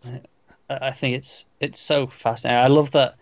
You know, uh, for Tammy, this the idea of she's she's finally in this world now because this is the same as the first Blue Rose case. You know, it's the same scenario. Yeah, she vanished into thin air. Yeah, right. And, and it's like, okay, this is it. She's she's in like fully. There's no going back now, even if there was before. This is the solidifying moment for her, I think. Yeah, yeah. Uh, that's fascinating stuff, though. So, yeah, by all means, give us your thoughts on this one particular. Like, so you know, is you know, was was Diane the real Diane before? and then this this tulpa was created. Uh, uh, yeah, has she been replaced? Especially since especially since Doppelcoop took her to the convenience store. Was that when she was replaced? Right, and and like I, say, I think it would be quite easy to replace her because she does say that at that point when Cooper visited, she was still working at the FBI, but we know she kind of went off the tracks after that. Yeah, and maybe that's why she says "I'm not me" is because there is a real her. Right. yeah. there's got to be something that she was copied off of yeah. Even even that first, you know, Blue Rose case, there was two of them. They were still they're not based off nothing. They're not just invented. So, I mean, if I'm picking my favorite th- uh, or my most likely theory out of all these, is that she was the real Diane. She was replaced at you know when they took her to the convenience store. That's when this this copy was created. Um, although poor Janie E, like both her sister and her, her husband are both fake, uh, yeah. to a point at least. Um, that, that's when the, the, copy was created, and the real Diane is currently inside Naido, or, or potentially. Or is she still, yeah, in the motel? Yeah, you know when we go up to all the motel rooms. Oh, sh- well, sure, but she said she's in the sheriff station. She did there, yeah. She, she did say that, which is why I'm. I mean, I guess potentially she's the, the, the bleeding guy, but I doubt it. Naido, Naido's the one that makes more sense, especially since Naido tried to help Cooper in episode three in the you know, yes, in the White Lodge sort of area, and then like she seems to be trying to communicate. So I, th- I think there's a, a, fair chance of that. But I mean, uh, yeah, I think it's the most most well reasoned guess. But there you go. So big things. Told you that scene was big. Uh, and I, I think, like I say, uh, the, the whole the, was the end and suicide thing. I think she pulled out her gun knowing that they would they would fire first. Right. It's it's also you know the idea that she she knew she wasn't real in that sense, so she's like, yeah. What's, what? She couldn't go on like that. And that's why when she went to the red room, and she's like, I know, it's you know, she, she's there to end. She, she she was resigned to it. She's like, I know, um, let's get on with it. What's interesting to me though, going back to like when she sent the text, she said after, I hope this works.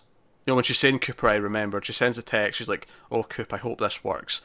That to me doesn't sound like she's. It seems to me that sounds like she's sending Doppelcoop to Twin Peaks because she knows the real Cooper will go and try and stop him. It, sound, it sounds like to me she's actually trying to do a good thing there. Like she's trying to, mm, quite possibly. You know, the I hope this works isn't for Doppelcoop, it's for the real Cooper. I hope this works. Yeah. So I I, I hope it's that. Again, yeah. even as a copier, uh, you still want it to be genuine and good. especially since if she's based on the real Diane, because I think Dougie's not based on, off Cooper. I think I think Dougie's actually based off Doppelcoop and that's why he was a gambler and a kind of a degenerate. Like he wasn't as evil as, as the real Doppelcoop, but he's he's no, taken no, from I, that shitty I agree version. With that. Yeah. Again, and obviously that like I cut back to I think we kind of clearly established Doppelcoop was the one that created Dougie. Yeah. So if the new Dougie that goes back to the family is created from the real Cooper, he may not be as amazing, but he'll be a good person. It, it really begs this question: though, Do these copies, you know, that when that they make from the seeds, how, how much are they people? How much do they have souls? Like, you know, in the sense that uh, Diane, like, I mean, uh, from what we saw of Dougie, it was a bit different, but here with Diane, she was, for all intents and purposes, a full person. Yeah, and then she became self-aware of who she was. But, but this is kind of a weird one in the sense that if, if she is based off the real Diane and Diane was real, she was made to be an exact duplicate to actually impersonate the person. Right. Whereas Dougie wasn't really like I mean he was there he was to made to the, be a, a villain. Yeah, he was there to trick like you know lodge things from happening, but he didn't actually have to be Cooper in any way. Like he didn't have to actually, you know, or even Doppelcoop. He didn't have to be exactly like him. He, he was just kind of this loser who was doing shady stuff somewhere. Yeah. So no, uh, so oh man, so much, so much in this episode to chew on. Um, one, so so so that's that stuff. That's that stuff. So we get go to the casino, uh, and Cooper's there. Um, Also, I did just point out before we get to the actual conversation because he, he takes Janie Ian that say because when he mentions he's going on a plane, she's like, "Wait, where are you going? Where are we going?" Even she says. But just as, as he takes them off to uh, talk, the Mitchum brothers also comment on, "Oh, he's actually talking quite well. Must be the coma." And then there's a pause. It's it, this is the follow up to the you know the, the stress line earlier for me. Yeah, kind of yeah. Because then Bradley, after a pause, Bradley goes, you know, snaps his fingers. Side effects, as if that's a revelation. Like, yeah, yeah, uh, yeah. Uh, like for me, that was the follow up to you know people are under a lot of stress. I mean, that's what he, I mean. Not, I mean, Rodney just said, "Oh, it must be something to do with the coma," and that's what he means. Side effects. It's like he's just excited. It's like that's what you call them. Side effects. It was just, I mean, so good. I probably love those too. Oh, it was really funny. Uh, so you got that right. So uh, yeah. So you know, uh, on you go. On you go. Yeah. So we, we go we go to this Cooper giving this speech he goes over to talk to, to Janey. Yeah, basically, he, he unequivocally proves to us that he remembers everything that's happened yeah. since uh, you know this whole Dougie saga has and been going on. I kind of wrote this as uh, in my notes. I wrote this as this is his off to his death speech. You know, this well, is the speech that. You... On, uh, it's, it's it's funny you say that because one of my main notes here is that as he's giving this speech, the music that's playing is the death theme. It's the theme that played when the kid died back, you know, in episode six, seven ish. Yeah. It's the theme that played uh, last week when the log lady got her tribute, and that's because this this scene is not from his point of view. It's from Janey and Sonny Jim's point of view, and to them, this is his death because Cooper's leaving them forever. Now they're going to get someone back. In fact, there's some really nice lines of dialogue. He says, "Oh, you know, I'll, I'll be back." You know, he, he, makes a mistake. He says, "Oh, Dougie, will, no, I mean, uh, I'll be back." But when I come back, I'll walk through that red door and I'll never leave. Uh, and he makes that promise. It's a really nice line. But the... but do you know what? It, it parallels so well for me with potential. You know, you're saying, "Oh, it's from their perspective." Yeah. But also from his, you know, like is this he, he's going off the final fight. This is what he was brought back for. This is, but this is to the death, and you know he'll walk through that red door, in, you know, into the red room through those red curtains. Oh sure, yeah. I, am part of me's worried that we're not going to get a happy ending for Cooper because he says that he says, you know, I'll walk through that red door and I'll be home for good, and I'm kind of thinking like the the lodge, the afterlife. That's kind of his home. That's where he's been for 25 years, and this oh, is a, this I, is an extended break. I hope you're wrong. I hope you're wrong about that, but I wasn't reading it exactly that way. I was I was starting to get concerned during this scene that for this duplicate to come to them, he's going to have to go into the lodge and stay there to you know keep balance. Like, oh, well, if they're going to get, can only be one. Yeah, if they, yeah, exactly. If they're going to get their husband, they're going to get this copy who's going to be their husband. He might have to go into the lodge to sort of facilitate that that can maintain. It, it goes back to what we were saying a few episodes ago about how Cooper is too much of a good guy to take take their, their family away from them. But that's that's actually kind of why I'm also hopeful that it doesn't go that route because they've actually set up that they can have both. Like he can be, you know, he can actually have his life back elsewhere, yeah. but give them the copy to be the husband. Like, that's his first concern because arguably, like why, like why introduce that he can give them a copy and not just stay there himself? Like go back himself and be the husband. That's true. No, I mean, so at the very least, he he doesn't intend to go and do that himself. I, I don't think he intends to. No, but I have a I have a sneaking suspicion. I hope I'm wrong.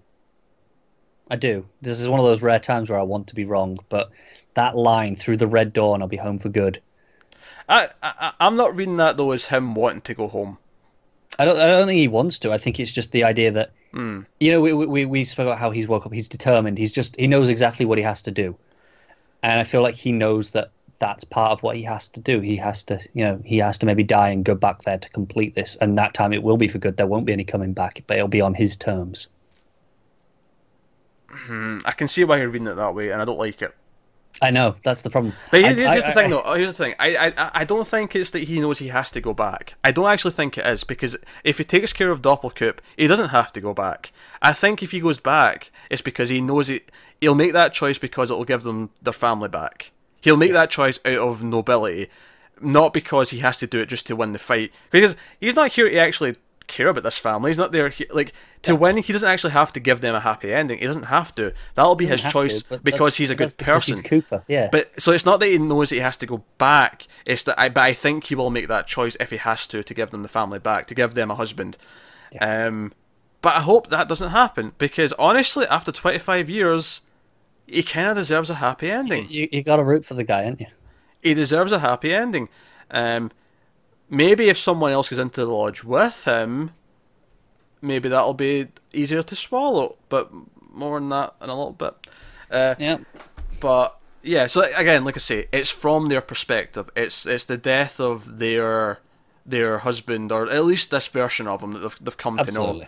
So that's why the death theme is playing, uh, and also it's a very good scene. It's very sad and dramatic, and as soon as he makes that little mistake, like she, like you know, Janey, She she she catches on pretty yeah, quickly. she she clock she you know she clocks it, and obviously, given how different he's been since you know since it was Cooper, it, it must all suddenly kind of make sense. Like, oh, he has been really different. He's been doing all these different things, and she even like runs up to him as he's walking away and like kisses him and says, "No, please don't go."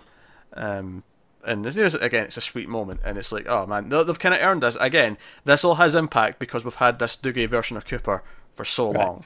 It works. and, and it really, you know, the idea that now we're we're pretty sure that that Dougie before Cooper was there was based off Doppel Cooper, and he was. You know, we, we knew he would kind of been the best guy ever because he was, you know, he gambled away, and Hmm. but then you really realize he kind of must have been a kind of a shitbag to Janie E, Yeah. where where she's just like she's you know completely in, in love with this new guy, and like, and- and why, she- why couldn't I have this? And not just that, even just the fact that she has to be so dominant. When when she first when when he first comes home, she has to like be angry with him. She has to treat him like a child and be like, "Oh, where have you been? What have you been doing?" She has to go deal with his gambling debt. All these things. She has to like treat him like the troubled person he is. But over the you know over the course of the last like you know six seven episodes, when all these better things have been happening because of Cooper, it's become something else. She's changed the way she reacts around him. She's changed the way she acts towards him. And Joe, also like about this scene. There's also a meta angle to it where we actually relate to Janie E and Sonny Jim a lot in this scene because we understand what it's like to have Cooper taken away from us. yeah, So we relate to them, and it works so well because of that. It's actually kind of masterful. Um, really is. and the fact that you know Sonny Jim is like, "No, you're my dad. Please, you you are my dad." Like he's pleading with them. And, and, and he goes, he, he just stands and goes, I am your dad. Yeah, Because he, he can't not be that good person. yeah, yeah, he has to make him feel better. He has to do that, and I, I think uh, again it shows that in this short time he's made more of a positive impact on the lives than Dougie ever did.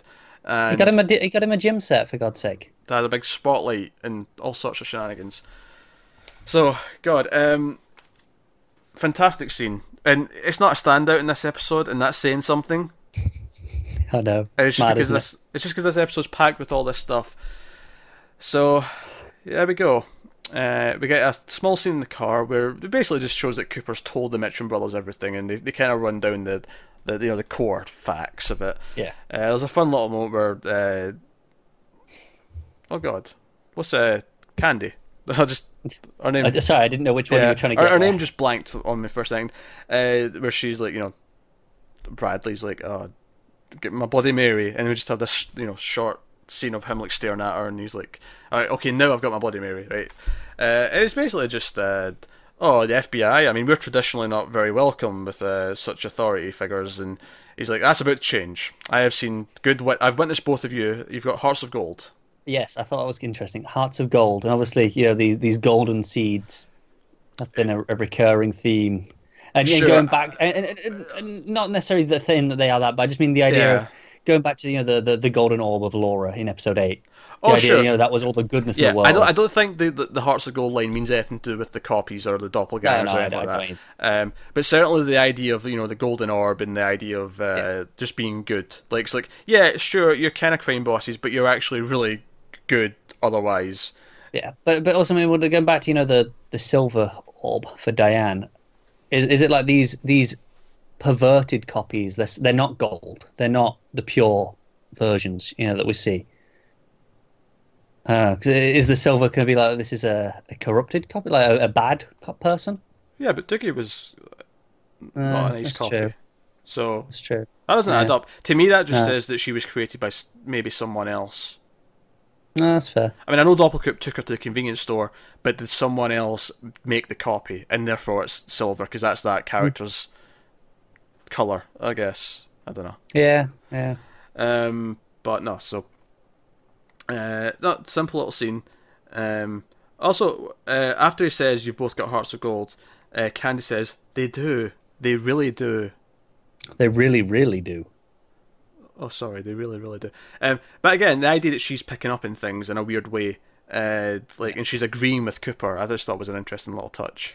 I did as well. Like, like she always seems so out of it, and you know, dazed. But it's kind of like she's kind of been much like Dougie was. She's been very observant the whole time, like in the sense that you know, Dougie seemed unobservant, but as soon as Cooper wake up, everything, you know, down to like you know the gun in Bushnell's jacket, it's like knows exactly what it was. Very observant, really.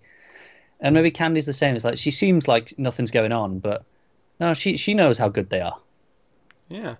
Um, I mean, the Mitchums seem to be going on the plane with him, with the girls, so maybe we'll get some more Mitchums and the girls next week. I hope so. Um, I don't think we'll get a lot of other Vegas characters. However, I do think we will get at least one shot, probably at the end of the episode, when we see the copy or whoever walk, you know, E. We'll probably see them walking back through the Yeah. red door. That'll be the that'll be the shot. Yeah, so we'll probably get that moment, but otherwise, I don't think If we'll get. if they parallel that with our Cooper walking through the red curtains of the lodge, ooh, don't they dare!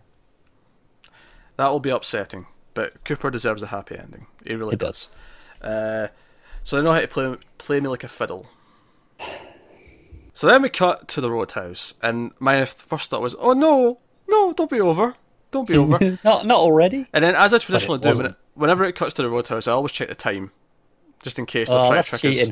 They always, I always check the time now. It's just uh, he's got me programmed, and there was like nine minutes left, and I'm like, oh, that ca- unless it's a really long goddamn song, that is n- this is not the So end. I, I, I'm kind of surprised that there hasn't been just one really long song, just to just to troll. It seems well, like there was something Lynch would no, do. there was kind of one. There was one that was six minutes, and that was longer than the other ones. Yeah, like, it is, but not not nine minute long. No. So, right. So sure enough, uh, you know, song playing. Uh, I, I can't remember who it was. I didn't note down who the artist was, but it was introduced, and I, I didn't notice some of the lyrics of the song. It was a lot of the chorus was like about who I am, who I was, uh, will never come again. Like you know, just some of these ideas. And maybe that lends credence to your theories that Cooper is temporary. He, he can't stay here. Like he, he can't just be himself again. But I hope you're wrong. Uh, I hope I'm wrong too. it's an awful thought. Um, and so the song plays for a bit, and it almost as if it is going to be the end. Like you know, it, you know, cuts around the crowd. You know, it goes through a chorus or two, and then Audrey and Charlie step in. Yeah, and I was like, oh, okay, this So- changes things. yeah, they so- finally got to the roadhouse. So yeah, a couple of thoughts. My first thought was, as much as it, I've thought these scenes were a lot more interesting after the first one. Like you know, the second one introduced some you know ideas. This is a bit weird. What's going on with them? What's going on with her? Um, I did kind of think here a little bit. Oh, after all this amazingness, we're going to one of these scenes because the last one wasn't that great, and mm. and then the second thought was, oh yeah, well she's in the roadhouse now, so I guess the theory about her being a, in a coma or something, you know, something along those lines. yeah, I was like, I guess that's shot to hell. I guess that's that's that's done. Thinking too fast, I think we were. So Do you know why we think that though? Because we we see this the roadhouse. It's established long before Audrey wa- walks in. I have thoughts on that. Stop jumping ahead in my mind. So they they're at the bar, they get a drink, and the song Martinis. finishes playing, and you know again she mentions Billy. You know he's like, "Oh, just drink to us," and she's like, "No, I'll drink to Billy," and blah blah blah. Right. So then the you know the the, the host on the mic uh, once again says, "And now it's time for Audrey's dance." And everyone on the dance floor. Oh, just- just, just, just, don't- just don't move ahead. I've got thoughts before we even get to that. okay. That this is a very intricate scene, and not in terms of details, but just in terms of I want to describe how I felt at each moment. Oh, okay, go on then.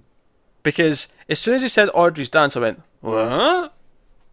Like uh, I made that noise. I went "Huh?" like you know there was like a sort of noise that came out of me that I was because I wasn't prepared for it, and I'm like, wait, what? What? What? What does that Yeah. I was going. Hmm, is this like a someone's made a request? Something like has has Charlie like phoned ahead? Got you know try to make make nice.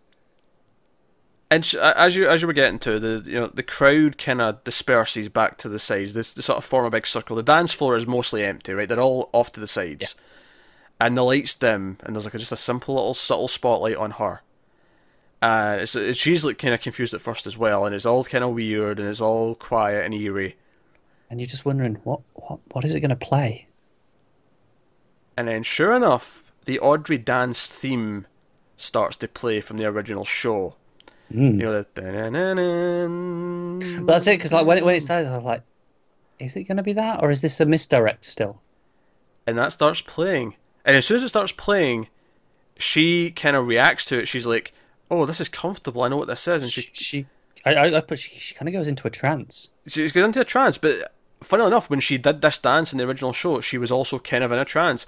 She, She was. She she closes her eyes. She she sort of slowly like dreamlike onto the dance floor, starts doing that old dance, and she starts moving slowly and occasionally smiling as she's doing it, and it's very dreamlike. And of course, as soon as this starts, I'm like, this suddenly got a lot more interesting. Like, what's going on? Yeah, I was like, and it's it's not just that they're this? referencing a big moment from the original show, because that would in and of itself be unique. But the fact that this was score and now it's not, now it's something that's being played. Right, uh, and, and the crowd, why are they dispersing and yeah. letting her do this? yeah, why, What- why are the crowd? on? Why are the crowd all watching intently and kind of shuffling side to side as if this is a big deal? Like, this is weird. This is again. It's like okay, this is actually. I'm back to this is a I'm coma. like, yeah, I'm back to this is something else. yeah, I'm back to this is in a coma. They're not really at the roadhouse. Uh, she is somewhere else, and she keeps standing. It goes on for a little bit. You know, it, it really lets it play out until eventually uh, some random guy comes in and sh- what was it? Uh, something about Monique. Oh, I'm just trying Yeah, to something find about it. uh, Mo- get off his Monique. wife. Yeah, Monique, that's my wife, asshole. And then he like smashes a bottle on a guy's head, and like a fight breaks out. And Audrey like gets scared, runs up to Charlie and says, "Get me out of here!" And then cut. Hard cut. It's so sudden. hard cut. All the audio drips away, all all goes away. We're in a pure white room. Audrey is not dressed as the way she was before. Her hair's not the same. She's not wearing any makeup. She has some scarring, presumably from a certain you know explosion that she was involved in, One would assume. right? And she's looking into this mirror. Very white clinical room, as I say. There's electrical humming, buzzing, Yes. even. And she's like, "Where am I?" or something to that effect. Does, does she actually say something? Or? I don't think she does actually. I think I'm I, just. I maybe- don't. I, I don't I think think saying anything. You, you're reading her look. I, I, I was yeah I was worried that I uh, didn't note down what she said, but I think my mind is honestly just playing tricks and adding Yeah. in dialogue I, because I did. I don't have any notes written down for her saying anything. Yeah, So unless uh, I missed something. she's just staring into, and she's she's scared. She's like terrified, and I, I feel like she is thinking, "Where is she?" Like I, at least that's Yeah. what I, I feel like she's That's. thinking. I, I read the same from her face. Like, where am I? What's going on? And th- then it cuts back to the band that was at the Roadhouse, and the, the song plays backwards. It's like you know, it's almost like the the lodge version of music. It is. It's. It's. It's the recording. 'cause, uh, like, the actual recording is backwards as well. Like, it's, it's Yeah. reversed. So, yeah, and that's where the credits play out. It plays, and by the way, we're getting into the last episode, and the last like credits play over backwards music. Like, oh man, shit's getting real. But Also, I, I, I just, I just suppose I, I love the sound of a reversed hi hat. I know it's such a, it's a strange thing. The rest I give a take, but it's one of those sounds that's just so unique and immediately identifiable. Actually, just, it just gets, it gets me. a reverse cymbal is actually quite often used to uh, end bits of music quickly. Yeah, and like adverts and stuff if you want to like end the music you know it's not actually getting to the end of it but you, you, you need to have like a sort of ending point if you put in a reverse cymbal over the top of the end and it just it sounds Yeah. like it's wrapping up so it just works. which i mean obviously you'd know that because you, you you know you've got Yeah, yeah, music but again, it's but- this idea that you know it's wrapping up. yeah we're coming to the ending. so yeah audrey Aud- audrey's some obviously the electrical noise makes us think lodge activity It does, but at the same time, I'm going, still in a coma. This is this all in her head? I, th- I, I think it's all in her head well i don't think the last bit is in the white room Right. Okay. I, I think she's in a lodge-like place. I don't know if it's a good lodge. I don't know if it's a bad lodge. Probably bad. Uh, but like, I, I really, I, I'm, I'm just saying, like that's just instinct. I, I don't really have anything to go on. Yeah. Oh, well, I, again, it's you know, it's these shots of mirrors, and it's very similar to you know the, the final shot of the original show. yeah, yeah, yeah. It's She's- it's it's it's a mirror image of that, so to speak. Yeah, she's looking into the mirror, and it's like, where is Audrey? And Yeah. so here, here's where I'm going to get a little bit of interesting uh, theory, well, not theory, but just I want to look at a couple of other scenes. Not in any great detail. I just want to point out How though. things play into this. So she goes to the roadhouse, and the roadhouse ends up turning into like part of her head. Like this is all in her head, and other characters start a fight when she's there in the roadhouse, and we know this is in her head or something similar to being in her head. It makes me wonder all these other weird random scenes that we've had in the roadhouse throughout most of the season. Now, excluding the ones where it's like uh, you know James is there, um, you know, he's you know he's there with Freddy and the pale drive hits, or the start of the show when you know uh, Shelley was there. Yeah. But most of them, where it's been these random characters having these random like you know discussions about Billy, for example. Uh, most of the dis- all in her head. most of the discussions about Billy have been in, like, and not all of them, but a lot of No, them have no. been. Yeah. And it makes me wonder, like, how many of these scenes in the Roadhouse? Like that one last week with the girl screaming and like things like, you know, going black and all the rest of it, and she's like terrified. Like, how many of these things have been like connected to this instead of actually real? Well, that's it because we'd never associated before because we assumed we're seeing it independently, not through filtered through Audrey. But as I, I mentioned earlier, we see the Roadhouse long before we see Audrey arrive. This, even though it's in her head, she doesn't necessarily need to be there. It's just it's it's fascinating, and it goes back to remember uh, the dreamer who dreams and lives in the dream, but who is the dreamer? Right, Is Audrey the dreamer? right. That I mean, because obviously we, we were going Cooper, but Seems like is dreaming. it does, doesn't it? um, is is her dream affecting the real world because the billy stuff that she's clearly dreaming about. We we know must be affecting the real world in some capacity? Or do we? Because we had the yeah we had the one scene at the end of the uh, in, in, in the, the, diner. Yeah, yeah. I mean maybe what's happening there is is that like her her whatever's happening, like she's sending out these signals so strongly that people are picking up on it, and people are like worried about Billy, even though there's no one named Billy actually in trouble. right You know, maybe that guy who ran into this the, the diner and shouted, "Oh, has anyone seen Billy?" Like, yeah i, I was just wondering because obviously uh, you, you pointed out to me that the the people in the diner will change when that Yeah. happens it's like well was that bit you know when they changed was that telling us you know, that's not real that's that's just part of audrey's dream yeah, maybe. Yeah, like That, that never happened in, in the real world. Audrey's got like a weird version of Twin Peaks in her head that are it kind of functions, but it's mostly all these weird standalone characters. And it just makes me question how much has been in her head. Is is there anything else of note that has been in her head? And is any of this affecting the real world in any way? Or is it independent? I think one of the first things I said when we first had that scene with Audrey and they talked about Billy was that Billy might represent Cooper. Co- Yes. Cooper's the one who's missing, Yeah, yeah. We, we, Um, we went to that quite quickly. and I feel like this maybe lends a bit of credence to that. Like that's what she keeps talking about. Billy. She cares about Billy. Yeah. Um, is that who she's talking about? Is she waiting for Cooper to come and get her wherever she is? Like Cooper comes and needs to come and save her from. It it also begs the question then, who's Charlie? Because the idea that you know he's he's almost trying to keep her away from Billy. He doesn't care, but you kind of go along with it just enough to give her leeway. But it's like he's actively keeping her away. But then it's it's you know it's it's to him that she shouts, "Get me out of here," and then and then it cuts. It makes me think It's- that he he's a malevolent lodge person. That's what I'm thinking. Is spirit. he is he the lodge being or whatever, or some manifestation of a lodge being? Yeah, I think he is. Like it may look different outside of the, the dream, but I think he's maybe controlling it. He's the architect. He's he's maybe putting her through whatever she's going through, like in this place. And then it begs the question: if he is some lodge inhabitant, is he one that we know about already? If so, you know which one? Who who in the lodge is doing this? Could it be Babylon herself? Could it, could it be? Yeah. And and then again, why? Why keep Audrey away? What's so important about her that you want to keep her locked away in her mind? What does she know? What can she do? It may not be what she knows or what she can do. It might it might be or well, or oh, what she can do, but what she can do if she's united with Cooper.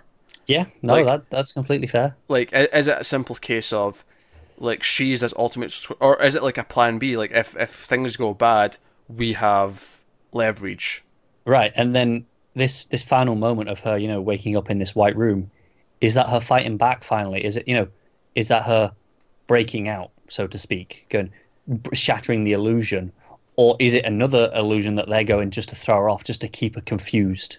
well, we have no evidence for to think there's illusions within illusions, so I'm not going to No. dig down that deep. I do think. I don't no, I don't think she's been in this one illusion the whole time. I think I'm getting the impression that she doesn't remember that she's in an illusion when she goes into one, but this probably happens frequently. Like th- this illusion hmm. she's been in for a night or a week or. Yeah. whatever it's been. Like this has been one ex- this this has been one case, but she'll wake up or Charlie or whoever Charlie represents will wake her up every so often, and like she'll remember and she'll be Well, tormented. well, that's what I mean. Do do you think they're wake letting her wake up, like they're waking her up and showing her, or is it a case of she broke out?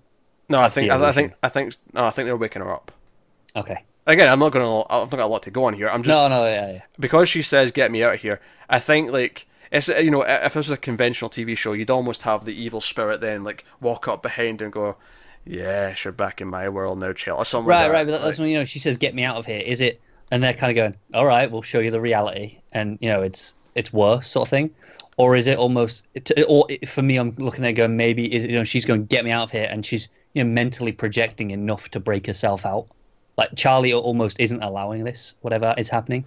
Oh no, I no, I, I don't think she's breaking out. I I, Okay. I, I don't think so. May, partly because I think when you know her music comes on and she does the dance, and it's the first time I've seen her kind of be happy Yeah, the entire time. It's because it's like connecting back to something she did out in the real world, and I think she is getting too happy. She's getting too comfortable, and that's why we'll, we'll call Charlie the architect of this dream, right? Mm. That's why he puts in something bad to break it away, to shatter that illusion, because it's almost a happy dream for a little bit while she's doing the dance. yeah. She's. I, I, I don't think I'd say happy, but I think the word to say is peaceful or content. But then she's reminded, no, this is a nightmare. And that's when she mm. finally has had enough and she demands to be taken out. And it's like, yeah, she is taken out, but I almost get the feeling like, yeah, I'll take you out now, but I'm going to put you back into something worse later. Or, like, Yeah, I almost get the feeling, I get the feeling that this is just like a torture. This is just a torture Yeah. device kind of thing. Yeah, yeah, that makes sense. Uh, that is, of course, assuming that it's a lodge-like thing and she's not just in a nut house somewhere. and that's where she is. It's possible. Um, but she wakes up standing in front of a mirror. She does. She doesn't wake up in a again, bed. like we, we've so- mentioned about mirrors being a theme a lot, like representing the true spirit, and you know, especially with lodge entities in the past, it's it's had a lot of connotations with that. Yeah. Big way to end this episode. It's big in a lot of ways. It's big because it suddenly Audrey suddenly feels super important. Which even though there was some interesting things, there was some weird elements, and we're like, oh, there's something more going on here. But even when we thought we thought, oh, she's in a coma, she never felt important to the overall show. Like, what is her purpose in this return? And all of a sudden, in one scene, it's like, oh no, she may actually be really important.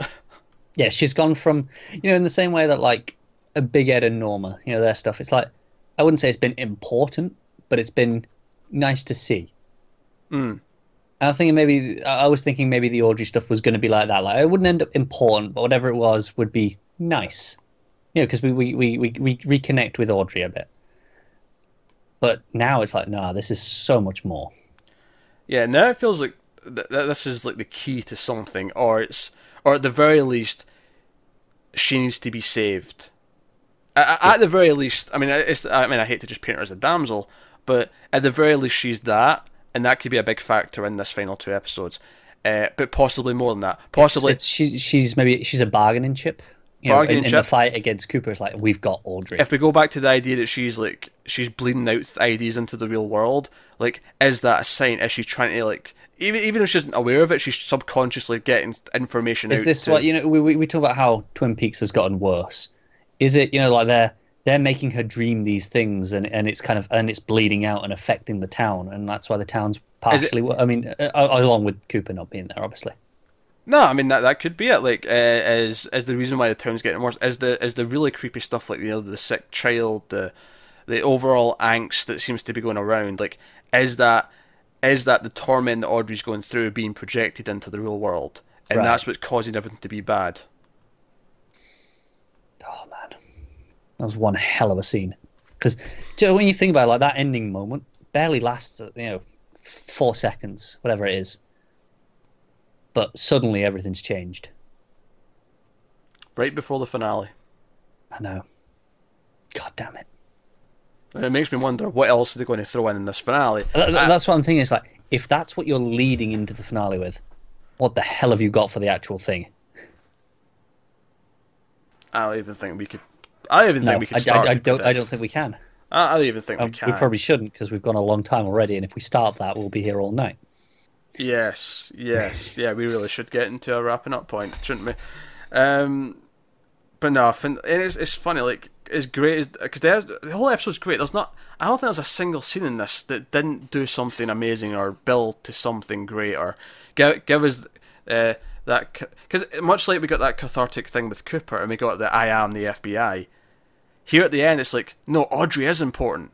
She's not Yeah. just this weird throwaway side thing. She is important. And because of the way she was important, we couldn't have her all season because that would have ruined the surprise. Or would have because imagine if we'd got her in episode two with Charlie, it'd be like okay, We'd what? be sick of it by now. yeah, like I mean, eh, arguably the three scenes we got were too much before this, But, but, at the same time, it's like okay, they, were- we, they were too much because we didn't enjoy them necessarily, especially the first one. the first one especially, yeah, the first one. But at really, the same time, I go, but we probably needed a few just to establish oh, we did. Like, see if this is the first time we ever saw Audrey, it would have had no impact. Exactly. So it, it's a double-edged sword, isn't it? It's like you- you don't enjoy it at the time because it was kind of like, eh, whatever. But it's it's utterly vital for this scene to work. Yeah, that that It's- scene, that, that, that scene, the music coming on and her getting into old school Audrey, a feels like a big deal because she's felt so on Audrey the entire time she's been around, and then the fact that oh no, she's actually in trouble and there is something else going on, it has more impact because it's been a few scenes of Right. these these mundane weird things going It's, on. it's the same way we were defending, you know, Dougie lasting so long. It's like yeah, because it has meaning when it finally happens. And it's here. It's like it's got to have gone on at least a bit because otherwise this has no context, has no meaning. And actually, to go against something I said, I speculated that oh, that she goes into these illusions, you know, all the time, and it, she comes in and she comes out. Let's say it's not been that. Let's say she has been in this illusion, this loop, right? That's maybe been on replay for twenty five years. Yeah, right? looping has been a big theme. Right.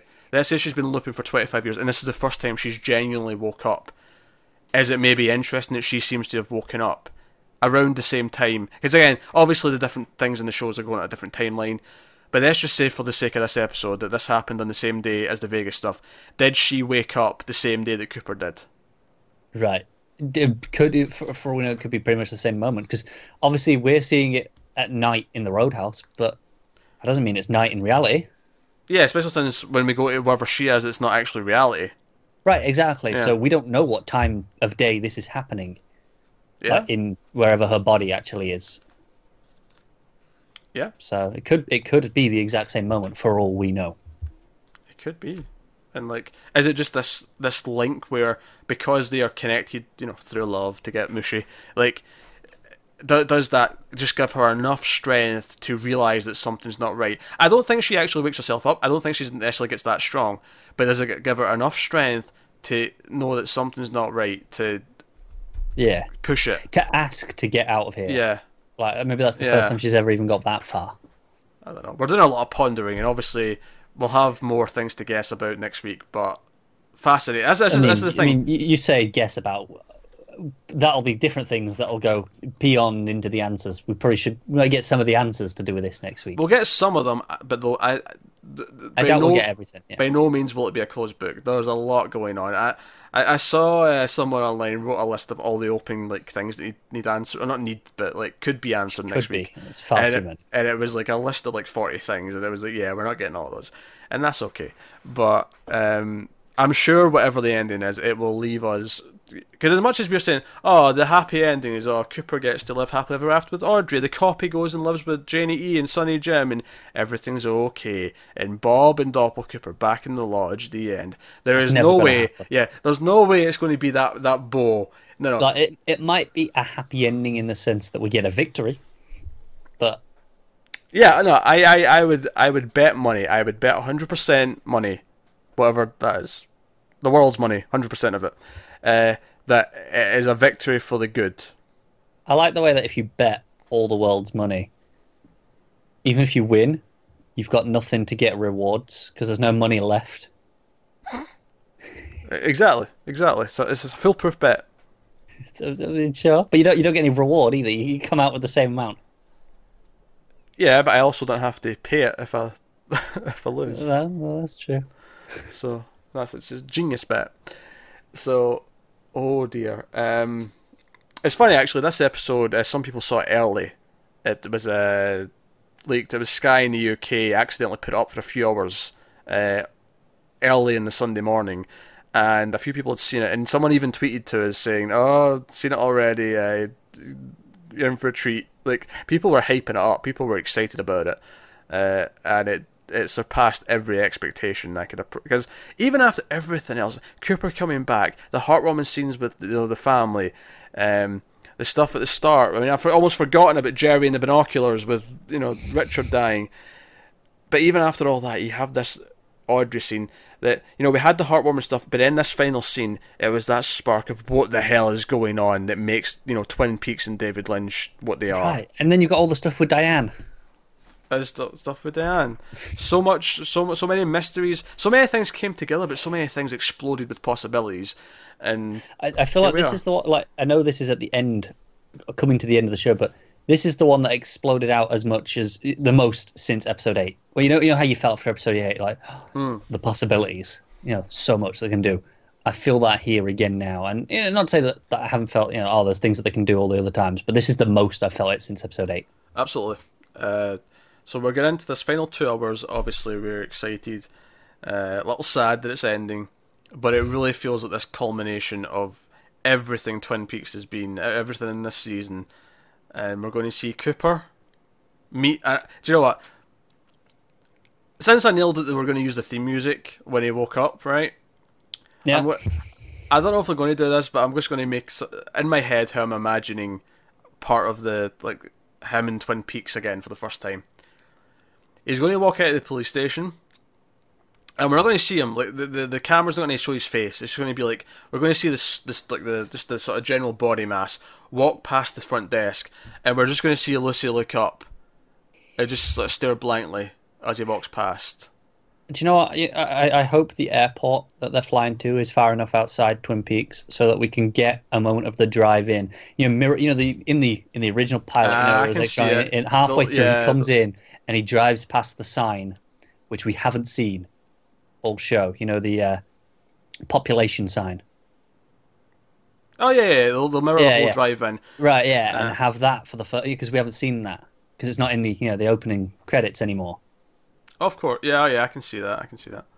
Um, yeah, actually, that that'd be quite monumental if he if he saved the shot of that that population sign for, For him. Cooper to see it, Yeah, yeah. for him entering it and being like, "Oh shit, the population has ballooned since I was last year." God damn. Yeah. Uh, so no, fun, fun stuff all around. Uh, we, we could probably sit and predict things or make guesses all day of how they're going to handle things. Uh, but no, I, But we should. Lucy's reaction, I'm looking forward to. It, I'll say that. I don't know why her, but I just I feel like Lucy's reaction will be so Lucy funny and and together, yeah. Yeah, so that'll be good stuff. Um, and I'm looking forward to. I'm going to Double R, and I'm being offered uh, some cherry pie. And maybe when Norma sees him, she'll maybe say, "How's Annie?"